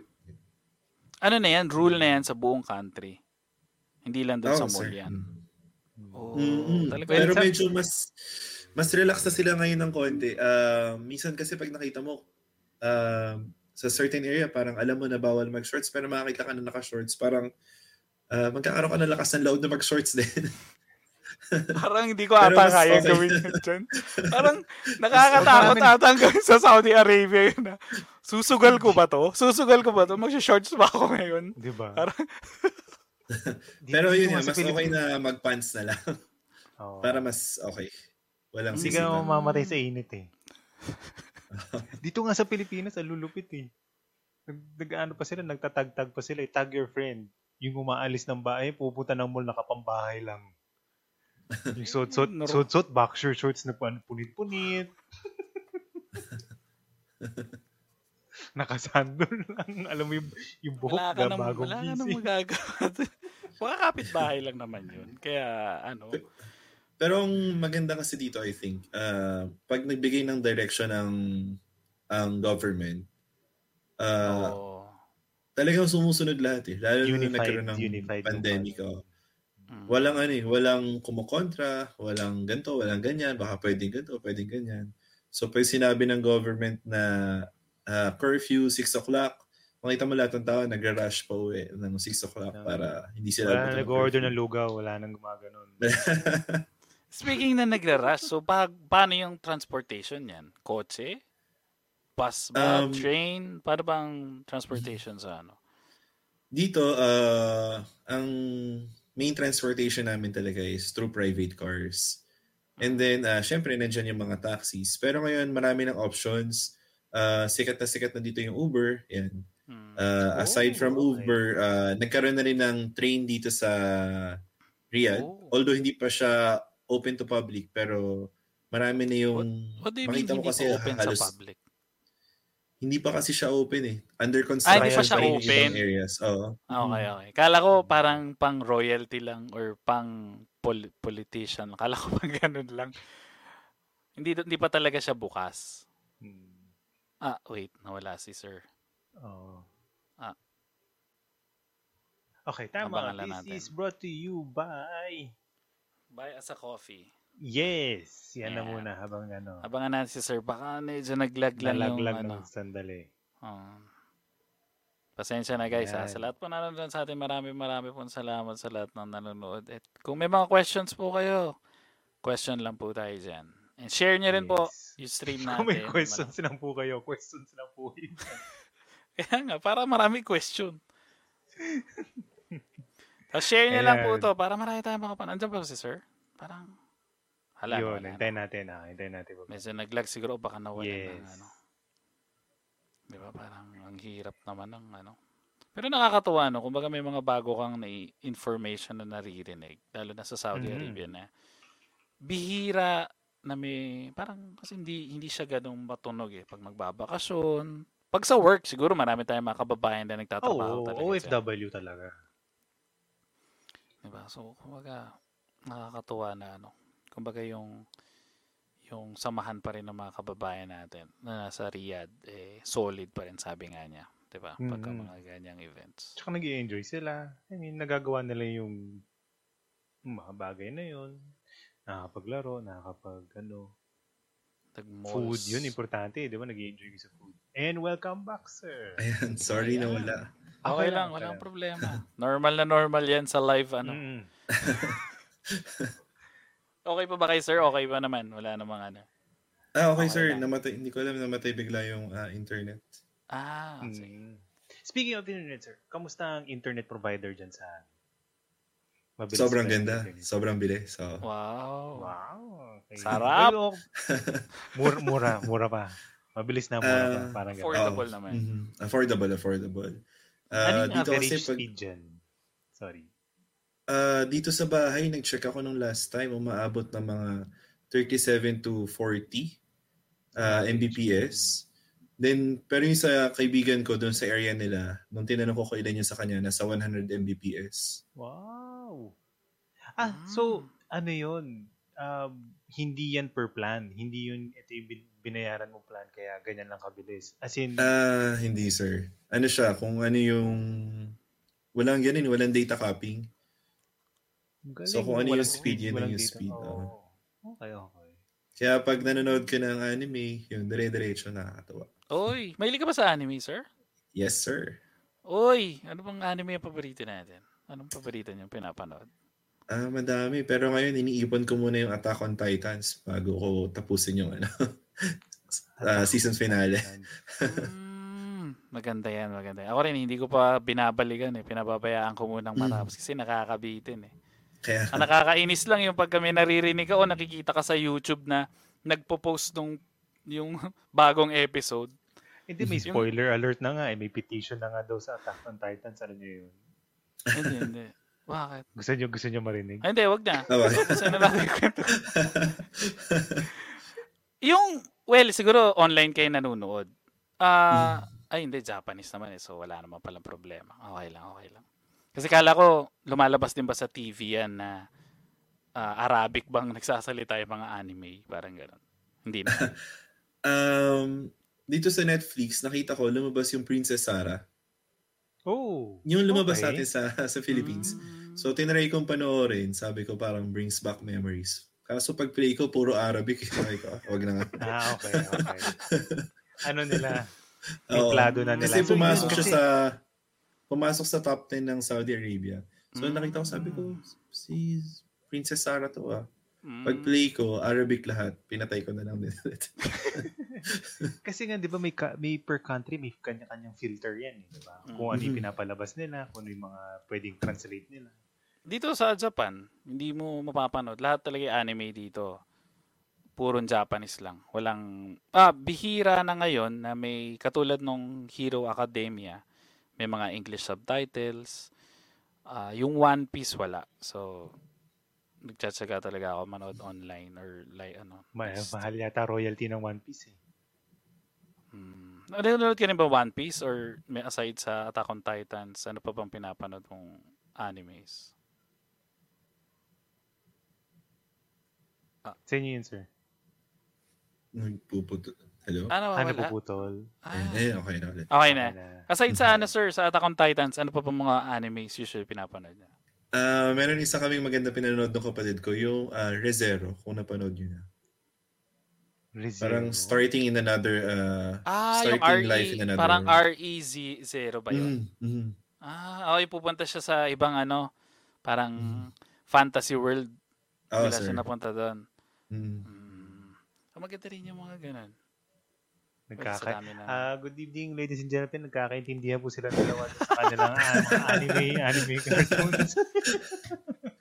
Well, kanya-kanya naman yan na hobbies and ano, nagtatrabaho ka, nag-ano ka. Siyempre, kayo, sir, pastime yan, pastime. trabaho kayo ng trabaho ng ano, siyempre uuwi ka, magpapahinga, kanya-kanya tayo, iba lumalabas, umiinom, iba nagpa-basketball or nagpa-badminton, iba nagsha-shopping. Bin- binge watching iba. Oh, binge watch. Ako, more on the anime. Kasi isa rin yun na way na ginamit ko para matuto rin mag-Japanese.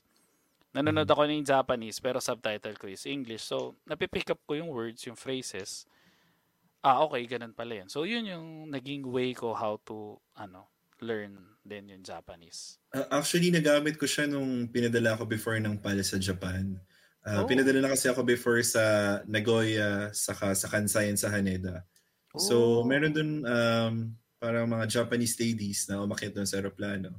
So, Ano ulit, sir? Ano na. ulit, sir? Ano ulit, sir? Pakiulit nga. Pakiulit nga, sir. Medyo na, naghihina yung... so, nagamit yung mga Hiroshi Kanagaisimas Mm. natin. Teka lang, ano bang Oh, ano bang pinanood mo na anime at, at yun ang ginamit mo mga Japanese? Baka kasi, alam naman natin iba-iba mga anime, so baka iba yung nagamit mo naman. Hindi. Okay naman naman, okay naman. Maganda na may reaction na narinig mo. Kumbaga yung ano nila. Oo. Natuwa rin sila. Cute daw. Yun, yung pala yun eh. so, isa rin ba yan na ginagamit sa Arabic din? Yung ginagamit mo rin yung mga natutunan mo sa Arabic ko eh. Na mga, Ah, hindi. Oo nga, no? Medyo nakakatakot kasi. Ah, alam mo yun, kahit slowly nag-open up siya, syempre, meron pa rin boundaries na pagkakausap ka ng female in public, especially lalo na kung local siya, kung wala namang um, business transaction or something professional, mas okay na wag na lang. Okay. wag na lang o Hmm. Ah, kasi parang mas medyo nakakaano pa. Na, Ito curiosity lang ah. Paano ang dating life dyan? Ah, Kahit pareho, kahit pareho. Next question, please. hindi, ano, um, paano Lalo ba? bang uminit? Gusto naman natin aircon. Ano, Hindi, um, ano lang, before, as, as a biased viewer lang. Ah, in general, In ano general. Hindi naman ikaw yung tinatanong namin. Kung baga yung kaibigan mo na lang. Yung kaibigan. Hindi, before, uh, nung medyo sobrang strict pa, para mas safe, ang ginagawa is, um, kailangan may kasama kang family. Let's say, meron Mm. legal, legally na married na lalaki at babae. So, parang pag may kasamang lalaki at babae, medyo hindi questionable. Mm. Pero ngayon kasi, dahil nag-open up na, naglabas kasi sila once na kapag ka tourist, pwede nang um, Pwede na magsama lalaki babae, then yun lumalabas. Pwede na mag-check-in sa hotel kahit hindi married. Pero, um, oh, basta couple. Pero yun nga, ah, sa lahat po na pupunta dito sa Saudi Arabia, um, mas okay na kung lalabas kayo, gagawa kayo ng gano'n, couple na lang at saka yung kasal na lang para pag nasita ng police or kung ano man, mas safe tayo. Kailangan dala mo ba marriage halimbawa- contract mo? Ganun. Parang ganun, sir. eh. Ah, alam ko, Oh. kailangan ng authentication. Pero, Grabe, no? digital naman. pag, nakikita pagkasal naman naman, pagkasal naman kayo, pwede naman pa, pag nakita mo yung passport, parehong last name. Mm. Aha. Pero ngayon, ah, so far, pag lumalabas na may kasama, hindi pa naman nasisita. Ah. Pero meron ka na nakita na parang local and Filipino na couple? Ah, meron, meron. O meron. bawal ba yun? Ah, hindi naman. Ah, Ah, hindi naman siya bawal. Pwede naman, oh, okay Meron naman. lang mga parang way, ah, steps para paano mo gawin yun. I mean, hindi sabi mo kasi parang hindi ganun, hindi pa siya ganun kadali. Kasi parang pag Ah, kasi Oh, tingin ko okay lang naman as long as na kung sa Philippines naman kasi kung i-court ka ng Arab or ng any other nationalities okay lang naman sa Filipina.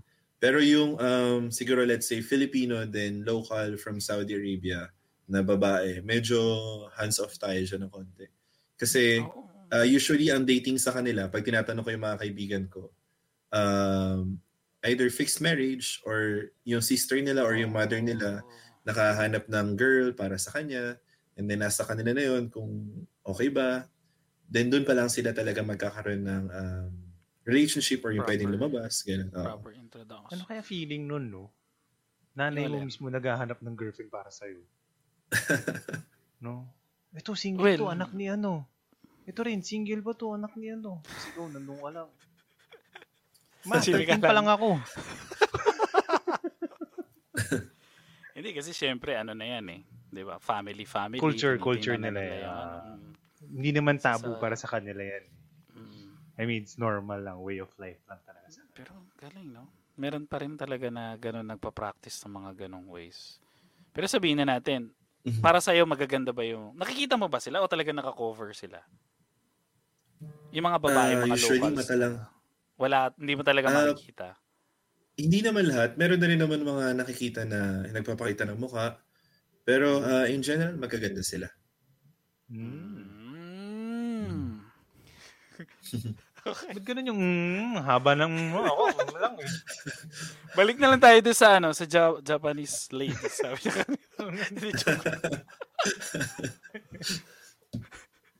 Pero sabi mo kasi, nung pinadala ka ng, medyo babalik tayo na mas- medyo malayo ah. Parang, Mhm. ang dami mo na pala napunta ibang countries kung isipin, di ba? Yes, sir. From pala, napadala ka na ng Japan. Mhm. Tapos napadala ka rin sa Riyadh, di ba, before? Yes, sir. Kumaga, maganda talaga pala yung ano, no, yung experience mo nun. Pero naisipan mo pa din na pumunta pa rin sa ibang bansa. Oo. No? Actually, maganda yung, nung nagtatrabaho ako sa PAL, maganda. Kasi parang in one year, meron ka mapupuntahan ng mga 3, 4, or 5 stations. Like for example, napadala na nila ako sa Vietnam, sa China, um, mga 3 stations yata sa China kung di ako nagkakamali. Uh, nakapunta na rin ako ng uh, Los Angeles because of PAL, sa UAE, sa Sarap! Abu Dhabi, sa Dubai. Um, yun, halos lahat yata. ah, Sa Indonesia, sa Bali, at saka sa Jakarta, na yan, nakapunta na rin ako because of PAL. Dahil sa work eh. Ang galing, no? Mhm. Naisip mo ba yun na dahil na ganon, na makakapunta iba-ibang bansa? O Um, alam mo na yun nung pinasok mo yung trabaho na yun sa PAL? Hindi pa nung una, akala ko Philippine-based lang din. Tapos nung nagkaroon ng opportunity para mag-build up ng ah, new set of engineers para sa pinapadala kung saan saan. So, yun, isa sa pinalad na nakapunta dun sa ganong program. Kaya nabibigyan ako ng mga ah, outside station work. Nakakatuwa din. Pero nakakatawa yun ha. Kumbaga, dadalin ka yung Pinoy, magtatrabaho ka sa ibang bansa na airline company din, di ba? Eh, ano siya? Actually, um, lahat siya is ah, parang under the network of PAL. So like for Oh. example, um, Ano yun? Air, aeroplano din ng PAL yun? Hindi naman. hindi parang ano namin siya, ah, contracted maintenance provider. Mm. So sila yung titingin dun sa eroplano pagdating nung eroplano dun sa ah, bansa. Like for example, Mm. sa Haneda, pagdating dyan, sinong titingin ng, sinong company ang titingin. Pagdating sa Dubai, sinong company ang titingin doon sa eroplano to make sure na safe and ah, Ah. reliable lahat, or airworthy ang eroplano Kasi bago lumipad. sa trabaho ko ngayon dito sa Japan, ah aside sa parts ng kotse, gumagawa rin kami ng parts ng eroplano. Hmm. Which Wow. is napaka parang yung licensing or yung ano, medyo mahirap pa pag mako kasi every year tinetest eh. Minsan minsan hindi pa nga pumapasa eh kasi nga sobrang higpit talaga nung- tolerances. Yes, kasi aeroplano 'yan. Tsaka yung hindi ka pwede mag pag may ginagawa kang parts. Hinahawakan mo Ah. yan, Yuj? Yung pyesa na yun? Hindi, ibang Ngayon? Ano, hapon. Oo, dati, kahit dati. Ah, meron ako nagagawa, pero most of the time yung medyo mas mataas sa akin ang gagawa. Pero nakahawak na ako ng mga ganun. Ang hirap kasi sa ganun, wala siyang extra na, kunyari, sampu yung gagawin na part, na parts. Sampu talaga yung papadala sa'yo. Pag nagkamali ka doon, bawal magkamali. Eh, ang mga dimensions ng mga sukat nun is plus 0.001. 0.001. plus 0.01. 0.005. So may mga ganong dimensions na kailangan yung sukat, precise mo magawa. Kasi may aeroplano kasi yun. So ganun talaga ang ano. So ang hirap. Kumbaga, tas ang, ang, ang ano ko, ang ibig ko sabihin, kaya ako nabanggit yun, kasi yung isipin mo, yung mga Pinoy, pinapadala pa iba-ibang bansa para lang magano. Kung isipin mo, 'di ba, parang Hmm, gano'n nila vina-value. Oo, 'di ba? Nakaka-proud, gano'n nila vina-value Actually, yung um, ano. Nakakatawa kasi ah, yung mundo ng aviation sa Philippines, napakaliit lang. And yung Mm. aviation rin sa ibang bansa, maliit lang din. So kapag ka may nakita ka dun sa isang aviation company na Filipino, sobrang nakaka-proud. Like dito sa amin, ang dami namin mekaniko ng mga Pilipino. And then, ah, maririnig mo from the supervisors or from the managers, kapag ka, kunwari, kailangan nila mag-handpick ng tao para sa certain na problema, majority na makikita mo doon, Filipinos. Or kapag ka naman, halimbawa, na isang project, kapag ka may Filipino, medyo panatag na yung loob ng mga kasama mo or yung mga amo, na, ah, okay, alam nila na ito yung gagawa. Nakaka-proud, no? Kumbaga, state, Oo. parang Tsaka aeroplano yan. Siyempre, yung ano niyan. buhay. Sa- Hindi pwede mag-park sa, diba? aero- sa area, mga ganyan. Katulad ng kotse, tatabi mo lang, yun. Ibabagsak. Kundi, wa- sorry sa term, pasensya na. Ah. Kumbaga, hindi kailangan yung mekaniko mo, yung, yung, yung mekaniko mo dyan, hindi pwede yung naka-half shirt. Ah, kailangan talaga more on ano ka talaga sa trabaho na yun, di ba? Parang- Oo. Kaya astig, di ba? Parang nakaka-proud kasi di ba? sabi sabi nga ni Sir Justin, Nandun, marami mga Pinoy level na ng ano. Pilipino. Mhm. Di ba? Astig. And, Nakakatuwa. Di ba? So yun medyo, oh, go Carl. oh, ayun, kasi mag-go 1 hour, 30 minutes na rin tayo. Bilis ng oras eh, no? um, ano yung magandang pwede mo i-advise para sa mga Pilipino ngayon na, let's say, they're gonna have a contract, opening ng trabaho dyan, or, or yung magkakaroon na sila ng opportunity makapunta dyan. Ano yung pwede niyong bigyan na advice sa kanila for the first timers? Mhm. Siguro, um, may advice ko talaga para sa mga first-timers is una, kailangan mo ng, um, ng tiwala sa Diyos. Kailangan mong manalig talaga. Um, kailangan mong magdasal kasi kahit saan ka man mapunta, kahit ano man mangyari sa'yo, uh, Diyos lang ang gagabay sa'yo at saka ang tutulong sa'yo. And um, kailangan ng magbaon ng maraming ano, ah, pasensya kasi syempre pagdating mo dito, hindi siya katulad ng nasa Pilipinas ka na you are um, comfortable with the, with your usual life. Siyempre, pagdating dito, medyo iba yung setup. You came here because of work and uh, expect mo, siyempre, minsan yung work mas harsh pa doon sa ini-expect mo, minsan naman mas light. So, uh, lagi nating isipin na yung reasons natin, saka yung purposes natin, kung bakit tayo pumunta dito. Para meron tayong drive, meron tayong goal na ito yung magiging uh, kasama natin sa pagtupad ng mga gusto natin mangyari sa buhay natin. Kasi alam natin yun, pag nag-OFW tayo, unang-unang kalaban natin, homesick. So usually, Mhm. ibang Filipinos, um, ah, gusto nang umuwi, susuko na sa trabaho. Siyempre, dahil nga family-oriented tayo, gusto na natin kaagad ah, i-give up kung ano man yung opportunity na meron tayo dito. Pero ah, kapag nandun na kayo sa ganung point, always remember yung reasons and yung goals nyo at saka yung mga purposes kung bakit kayo nagpunta dun sa bansa na gusto nyo puntahan para sa trabaho. Hmm. Pwede ko ba tanong, sir, ano yung naging reason nyo bakit kayo nag-abroad eh, nagpunta dyan? Ah, Okay, next question. Pwede naman natin i-ano yung question. Okay lang, okay lang. Walang Hindi, problema. actually, ah, initially meron kaming plan. Pero ah, hindi na kasi natuloy. Ah, Mm. Okay. So, ah, yung secondary reasons na lang is, Ayun ba yung sinabi mo naghatid? Okay. Next na. Baka kasi Okay. napapanood. ah, sige. Hindi, So, Ben- ah,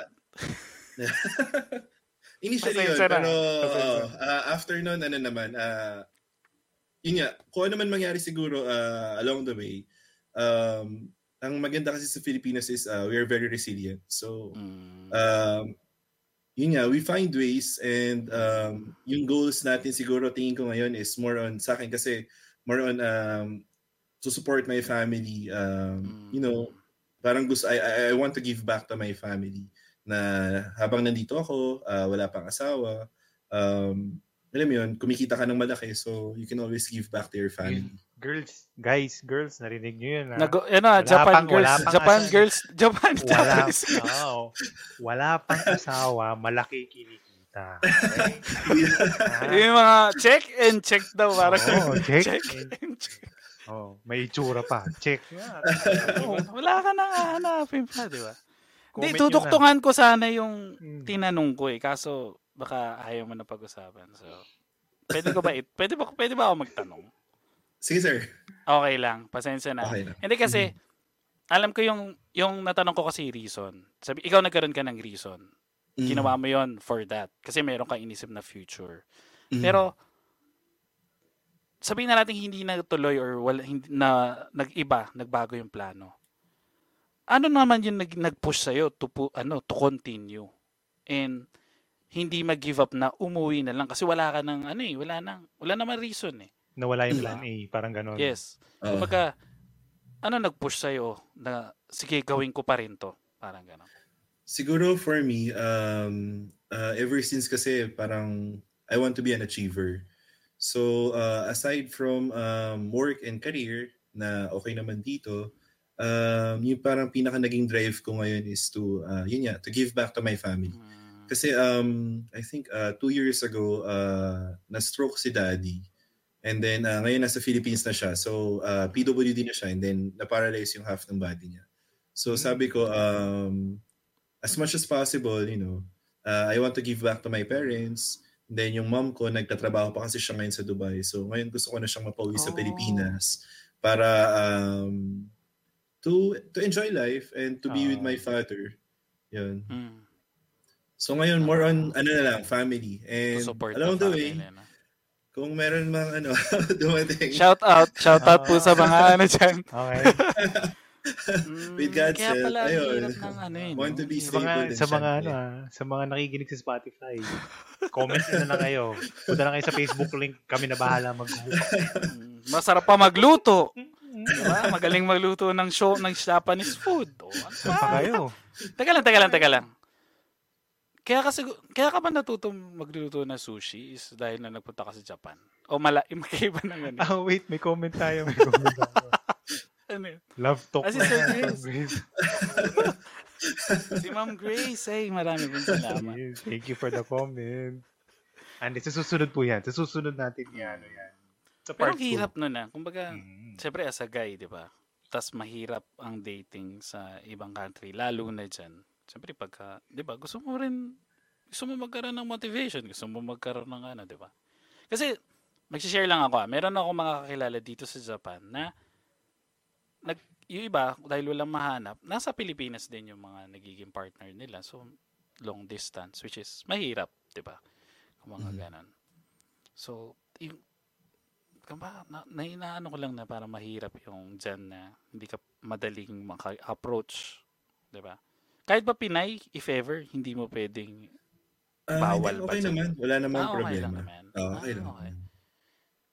May parang mas madali pag sarili, pagkalali mo. Parang gano'n. Mm.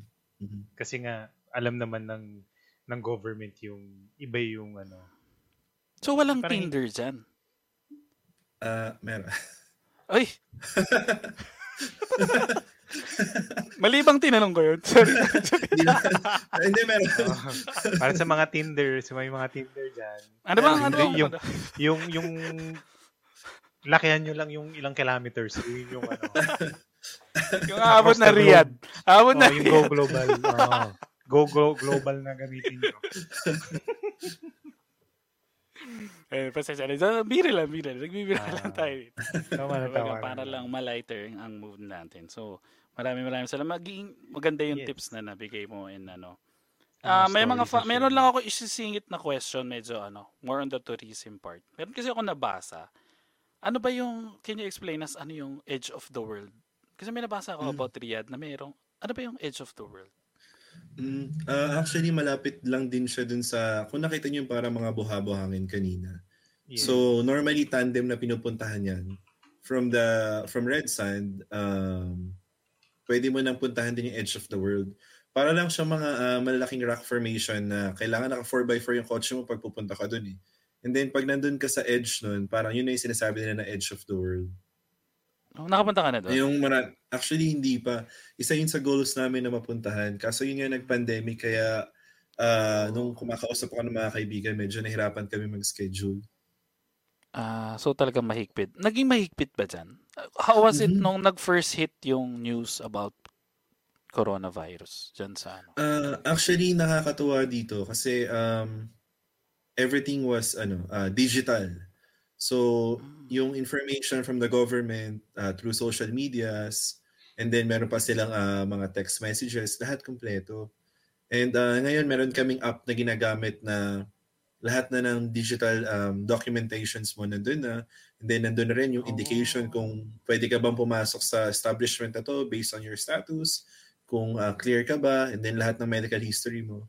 Nandun What do you na rin, mean based uh, on your status? Ano kasi, ka um, wala? Oh, parang ganun. Uh, okay.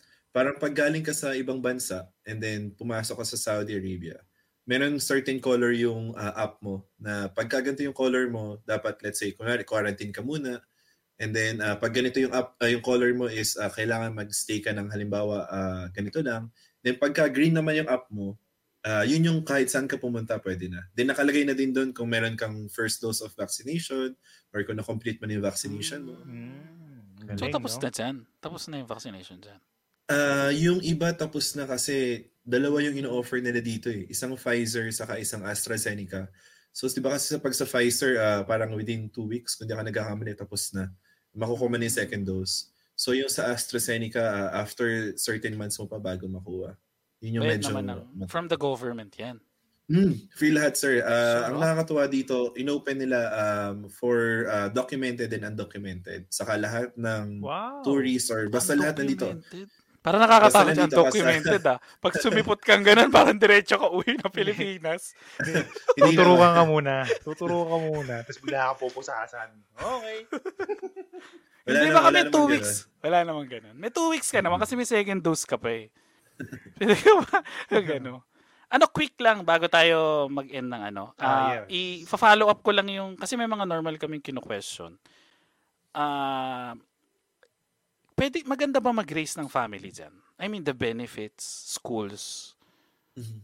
health, uh, ano tawag Health, um, health benefits. Health uh, benefits, yung mga ganyan. health insurance. Uh, I think ano, merong uh, positive and negative um, aspects na pwede natin tingnan. When it comes to um, education, health uh, insurances, uh, wala tayong problema doon kasi yung education system dito. Merong mga Filipino schools na available dito and lahat naman yun nagpa-follow ng standards. Usually pag nakakita ka ng mga bata na galing doon, matatalino naman saka mga English uh, spoken na rin sila. Tapos uh, siguro yung negative na nakikita ko kasi dito sa Riyadh, more on parang city life eh. So yung mga bata usually nasa loob lang ng bahay. Kung walang recreational activities and let's say busy ang parents, uh, yun lang yung medyo downside kasi you have to find activities for your children. Unlike pag nasa Philippines ka, lumabas na ng bahay yung anak mo, uh, nandyan na yung kapitbahay. Mm. Pag dito kasi hindi ganun eh. Actually, no, lalo na sa ano, 'di ba, sa New Zealand sa New Zealand, sa hmm. ano, talagang 5 o'clock tapos na yung trabaho, tapos family time na yun. Pasyal na kayo, punta kayong mm, park, on the family bundok, oriented naman yung mga ganun ano. yung ano nila, ganun yung lifestyle na pinupush ng government nila. If ever ba, do you, do you see yourself na mag-raise ng family dyan? O, uh, kasi, honestly, based sa, ano, uh, based dyan sa government and sa mga nakikita mong benefits and mm maganda ba mag-race? Hindi hindi uh, tingin ko okay naman uh, in general walang wala naman magiging problema. Yun nga lang um, siguro yung positive side nun kapag ka, dahil uh, recreational activities yung mga bata uh, siguro yung magiging positive side nun is yung parents magkakaroon ng uh, more um, uh, in-depth relationship dun sa mga bata kasi syempre hmm. walang iba nakikita yung bata kundi yung parents lang and then you have to be really uh, creative. Hands-on. Uh, creative. Hmm. Well, as Pilipino naman, magagaling naman tayo mag-adapt eh. Yan ay isang mga gandang traits natin. Yan, kaya yan ang mga ano natin. At maraming maraming salamat sir sa mga Yes, yes. Thank nabigay niyo sa amin at na-share mm-hmm. niyo sa amin ng mga information. At medyo marami pa kaming question kaso wala na tayong oras. Nagdadalawang oras na tayo. Usually kasi pagka first time namin sa isang bansa, medyo marami kami binobombard ng mga question kasi nga information about maganda bang Oo. family, benefits, alam Ah, nila kasi parang we, we, take it, cons- we consider it as parang paano kung kami yung mabubuhay dyan. Kasi na-try namin sa Japan. Eh. Sila, Mm. sila Eugene at nandiyan sa Japan. So parang gusto, na, dahil na-try namin sa ibang bansa, Mm. kung paano yung namin na-experience yun, yun rin yung gusto namin malaman. Paano nyo na-experience? Kung same ba? Ano yung pinagkaiba? So, Mahal ba ay, magtayo ng bahay? Alam La- mo yun? Oo. Yung mga iba-ibang mga ano, kuha na license, mahirap ba kumuha yung mga ganun. Kasi sabi niyo more on personal cars, mahirap ba Mm. kumuha na lisensya kasi nga 'di ba parang ah mahirap ba kumuha ng lisensya diyan, sir, if ever? Parang Mm, tingin ko hindi naman. Madali lang din. mm, okay naman pag ano. Oo. Ah, kasi di ba meron dyan yung conversion lang yata? Parang ko-convert mo pag meron kayo Ah, international license? Before meron ako nung Philippine driver's license, mas madali yung process. Pero ngayon kasi nag-standardize na sila na regardless kung meron kang ah, driver's license sa Philippines or wala, parang meron na silang standard na meron kang one week na schooling. Which is Ah, okay okay. naman. One week? Okay. Hindi ako Hindi, hindi nagkakamali naman pa. mahal. Hindi naman mahal. Sama ng loob. Sama ng loob. One week. hindi, yung presyo Affordable okay. naman, sir. Affordable, Affordable naman. naman. Affordable naman. Ah, dito kasi mabigat sa bulsa eh. Kabuhayan sa- showcase rin eh. Ah, kabuhay parang isang dalawang buwan mong sweldo. Eh well, depende sa Ah. sweldo mo Pag pala. yun. bumaksak ka. Depende pa sa sweldo. Pag bumaksak. Ulitin mo na naman. Ah, mahirap, mahirap dito sa Japan. Kaya advisable pumasok ka sa mga driving schools. May mga Filipino driving schools naman dito. So, malaking tulong yun kasi Japanese lahat eh. So, hindi mo makakausap instructor mo. Hindi mo mapapasa yung mga ano. So, nakakatulong yung ano yung mga driving schools na ano. Meron kaming kilala, si Ma'am Marina Gata from Atuan. yes. Isang magandang shout out. driving school yan sa ano, dito sa Japan na tumutulong sa ating mga kababayan. Yes, Ayan. yes. So Sir Bali, maraming salamat and we appreciate the time. And pasensya na po Yes. at kinuha namin dalawang oras ng time. At baka magluluto. Salamat, magluluto pa salamat. ba kayo ngayon, sir? Hindi, actually tapos na bago yung Ah, podcast. Ah, okay, okay. Oo. Baka magdi-deliver na kayo. So Oh, maraming galing. maraming sana. Girls, ang galing pa mag-time management. Nice. Check. Kayo. Oo. Isa shout, ipopost na ba natin saan ka pa pwede i-contact? Oh, wag, wag na muna. I-PM nyo na lang kami. May message na lang namin si sir pagka ano. Interesado kayo. Kami na magko-connect sa inyo. Pag gusto nyo maano si Sir Justin, daan nyo sa amin. So Sir Bali, bago tayo mag-end, magko-question po kami. Bali, Yung final question. tinatanong namin. ah, final question po namin sa lahat na nagiging guest dito sa Buhay Abroad. So Bali po Sir, in 10 years po, in 10 years, where do you see yourself? In, and after 10 years? Hmm. Uh, I think 10 years from now, uh, gusto ko na siguro nasa Philippines uh, with my own business and family. Yun. Oh, yun. Business and- business and family. No. Regarding business, anong klaseng business, sir? Uh, Aviation Food related? pa din. or, Oo, ano? aviation or food. Actually, um, dalawa sana. eh. Isa sana yung sa food and then uh, another one from uh, for the aviation. Hmm. Wow. So, Mm. sticking to career, ano pa rin?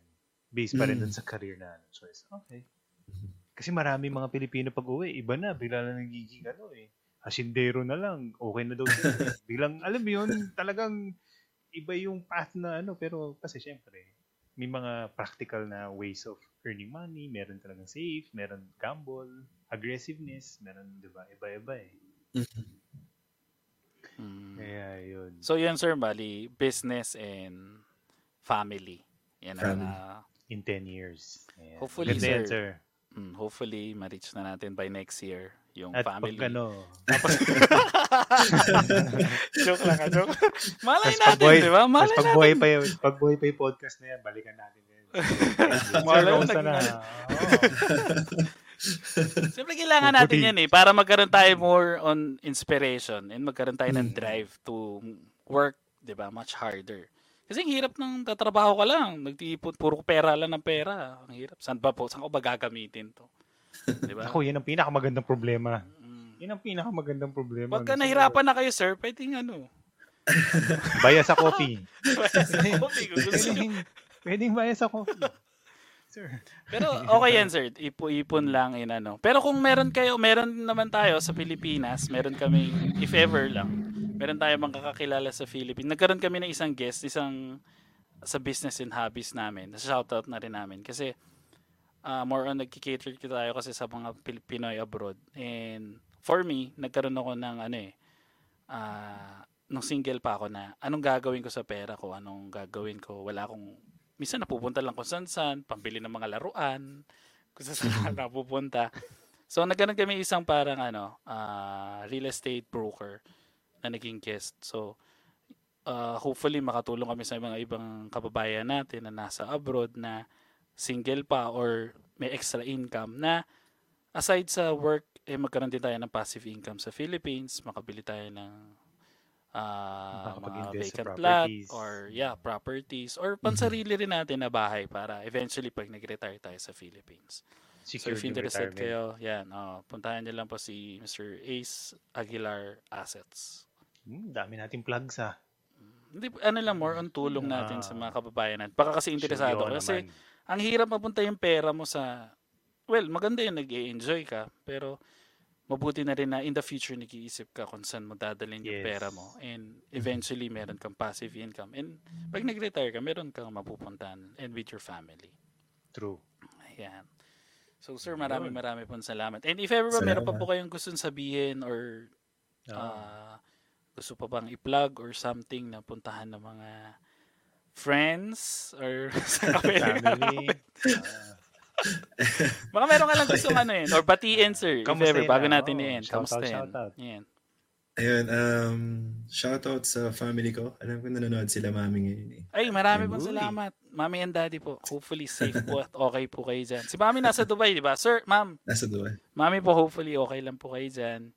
Ingat po tayo. And si sir po. Si sa, sana nanonood din siya. Ah, saan, ano? Oh. Wait, wait. Oh. Ano yun?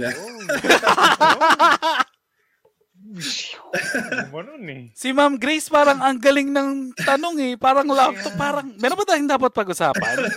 Wala naman sir, okay na. okay na ba? Baka gusto mong i-open up, pwede natin i-open up. Direct, hindi, okay na. Baka, cut, cut. baka hindi na nakakausapin pagkatapos. Ah, sana daw nakikinig ka and sana ano, kumbaga, Nagtatrabaho siya na mabuti para sa iyo daw. Uy, Hindi ako lang nagsabi nila. Ako nagsabi. Iniisip ka na lang daw niya. Sabi niya ganun. Ayun. Hopefully, sir, nag-enjoy po kayo. Uh, sana yung mga nanood po sa amin. Maraming maraming salamat po sa lahat. Salamat sa mga nagko-comment at sa mga nanood. Marami pong salamat. Um, meron kaming YouTube, Facebook, Spotify. Lahat yan libre, kahit kailan, kahit saan. Pakinggan nyo ano yan, anytime, anywhere. Mm. Libre lang lahat. Ayun. So, so let's guys. close this episode. Episode number 47. Tama, 47, no? Yes, yes, tama. Yes, ah, yes. From natin, ano. Riyadh, Saudi Arabia. Yes. Maraming maraming salamat, sir. First time natin dito. Hopefully, hindi lang. Sana magkaroon pa tayo mga susunod na guests para Yes. Salamat, salamat. pa tayo. From Riyadh. Yes, maraming salamat. Sir, sir, ingat po tayo and sana tuloy-tuloy pa po yung success ng uh, ah, page dun sa ano dyan, sa food. Uh, ano ba, parang ano online pa lang naman yan, di ba, sir? Or meron na stall? Lang, online yan. Uh, may nag-offer na pero uh, hopefully wow. tingnan natin in the future. Yun. Yan, sana may mga future ano. Sana tuloy-tuloy sir and congratulations yan sa mga future endeavors and Yes. Tuloy-tuloy nyo lang po yan, sir. And sana, by next year, meron na. Happy, happy. Sana nakikinig. happy, nakikinig. Happy, happy. nakikinig. nakikinig dyan, baka ano. so yan, maraming maraming pong salamat. And with that, um, I'm Carlo. And I'm Easy. Maraming maraming pong salamat. Sana nag-enjoy po kayo. And this weekend, mag-ingat po tayong lahat. Dito po, dyan yeah. po lang muna tayo sa bahay natin. Alam po, nakaiinip na po tayo lumabas. Pero mag-ingat po tayong lahat. Stay yes. safe everyone. Have a great weekend. Threesome Podcast signing off. Maraming maraming pong salamat. Thank you. Peace.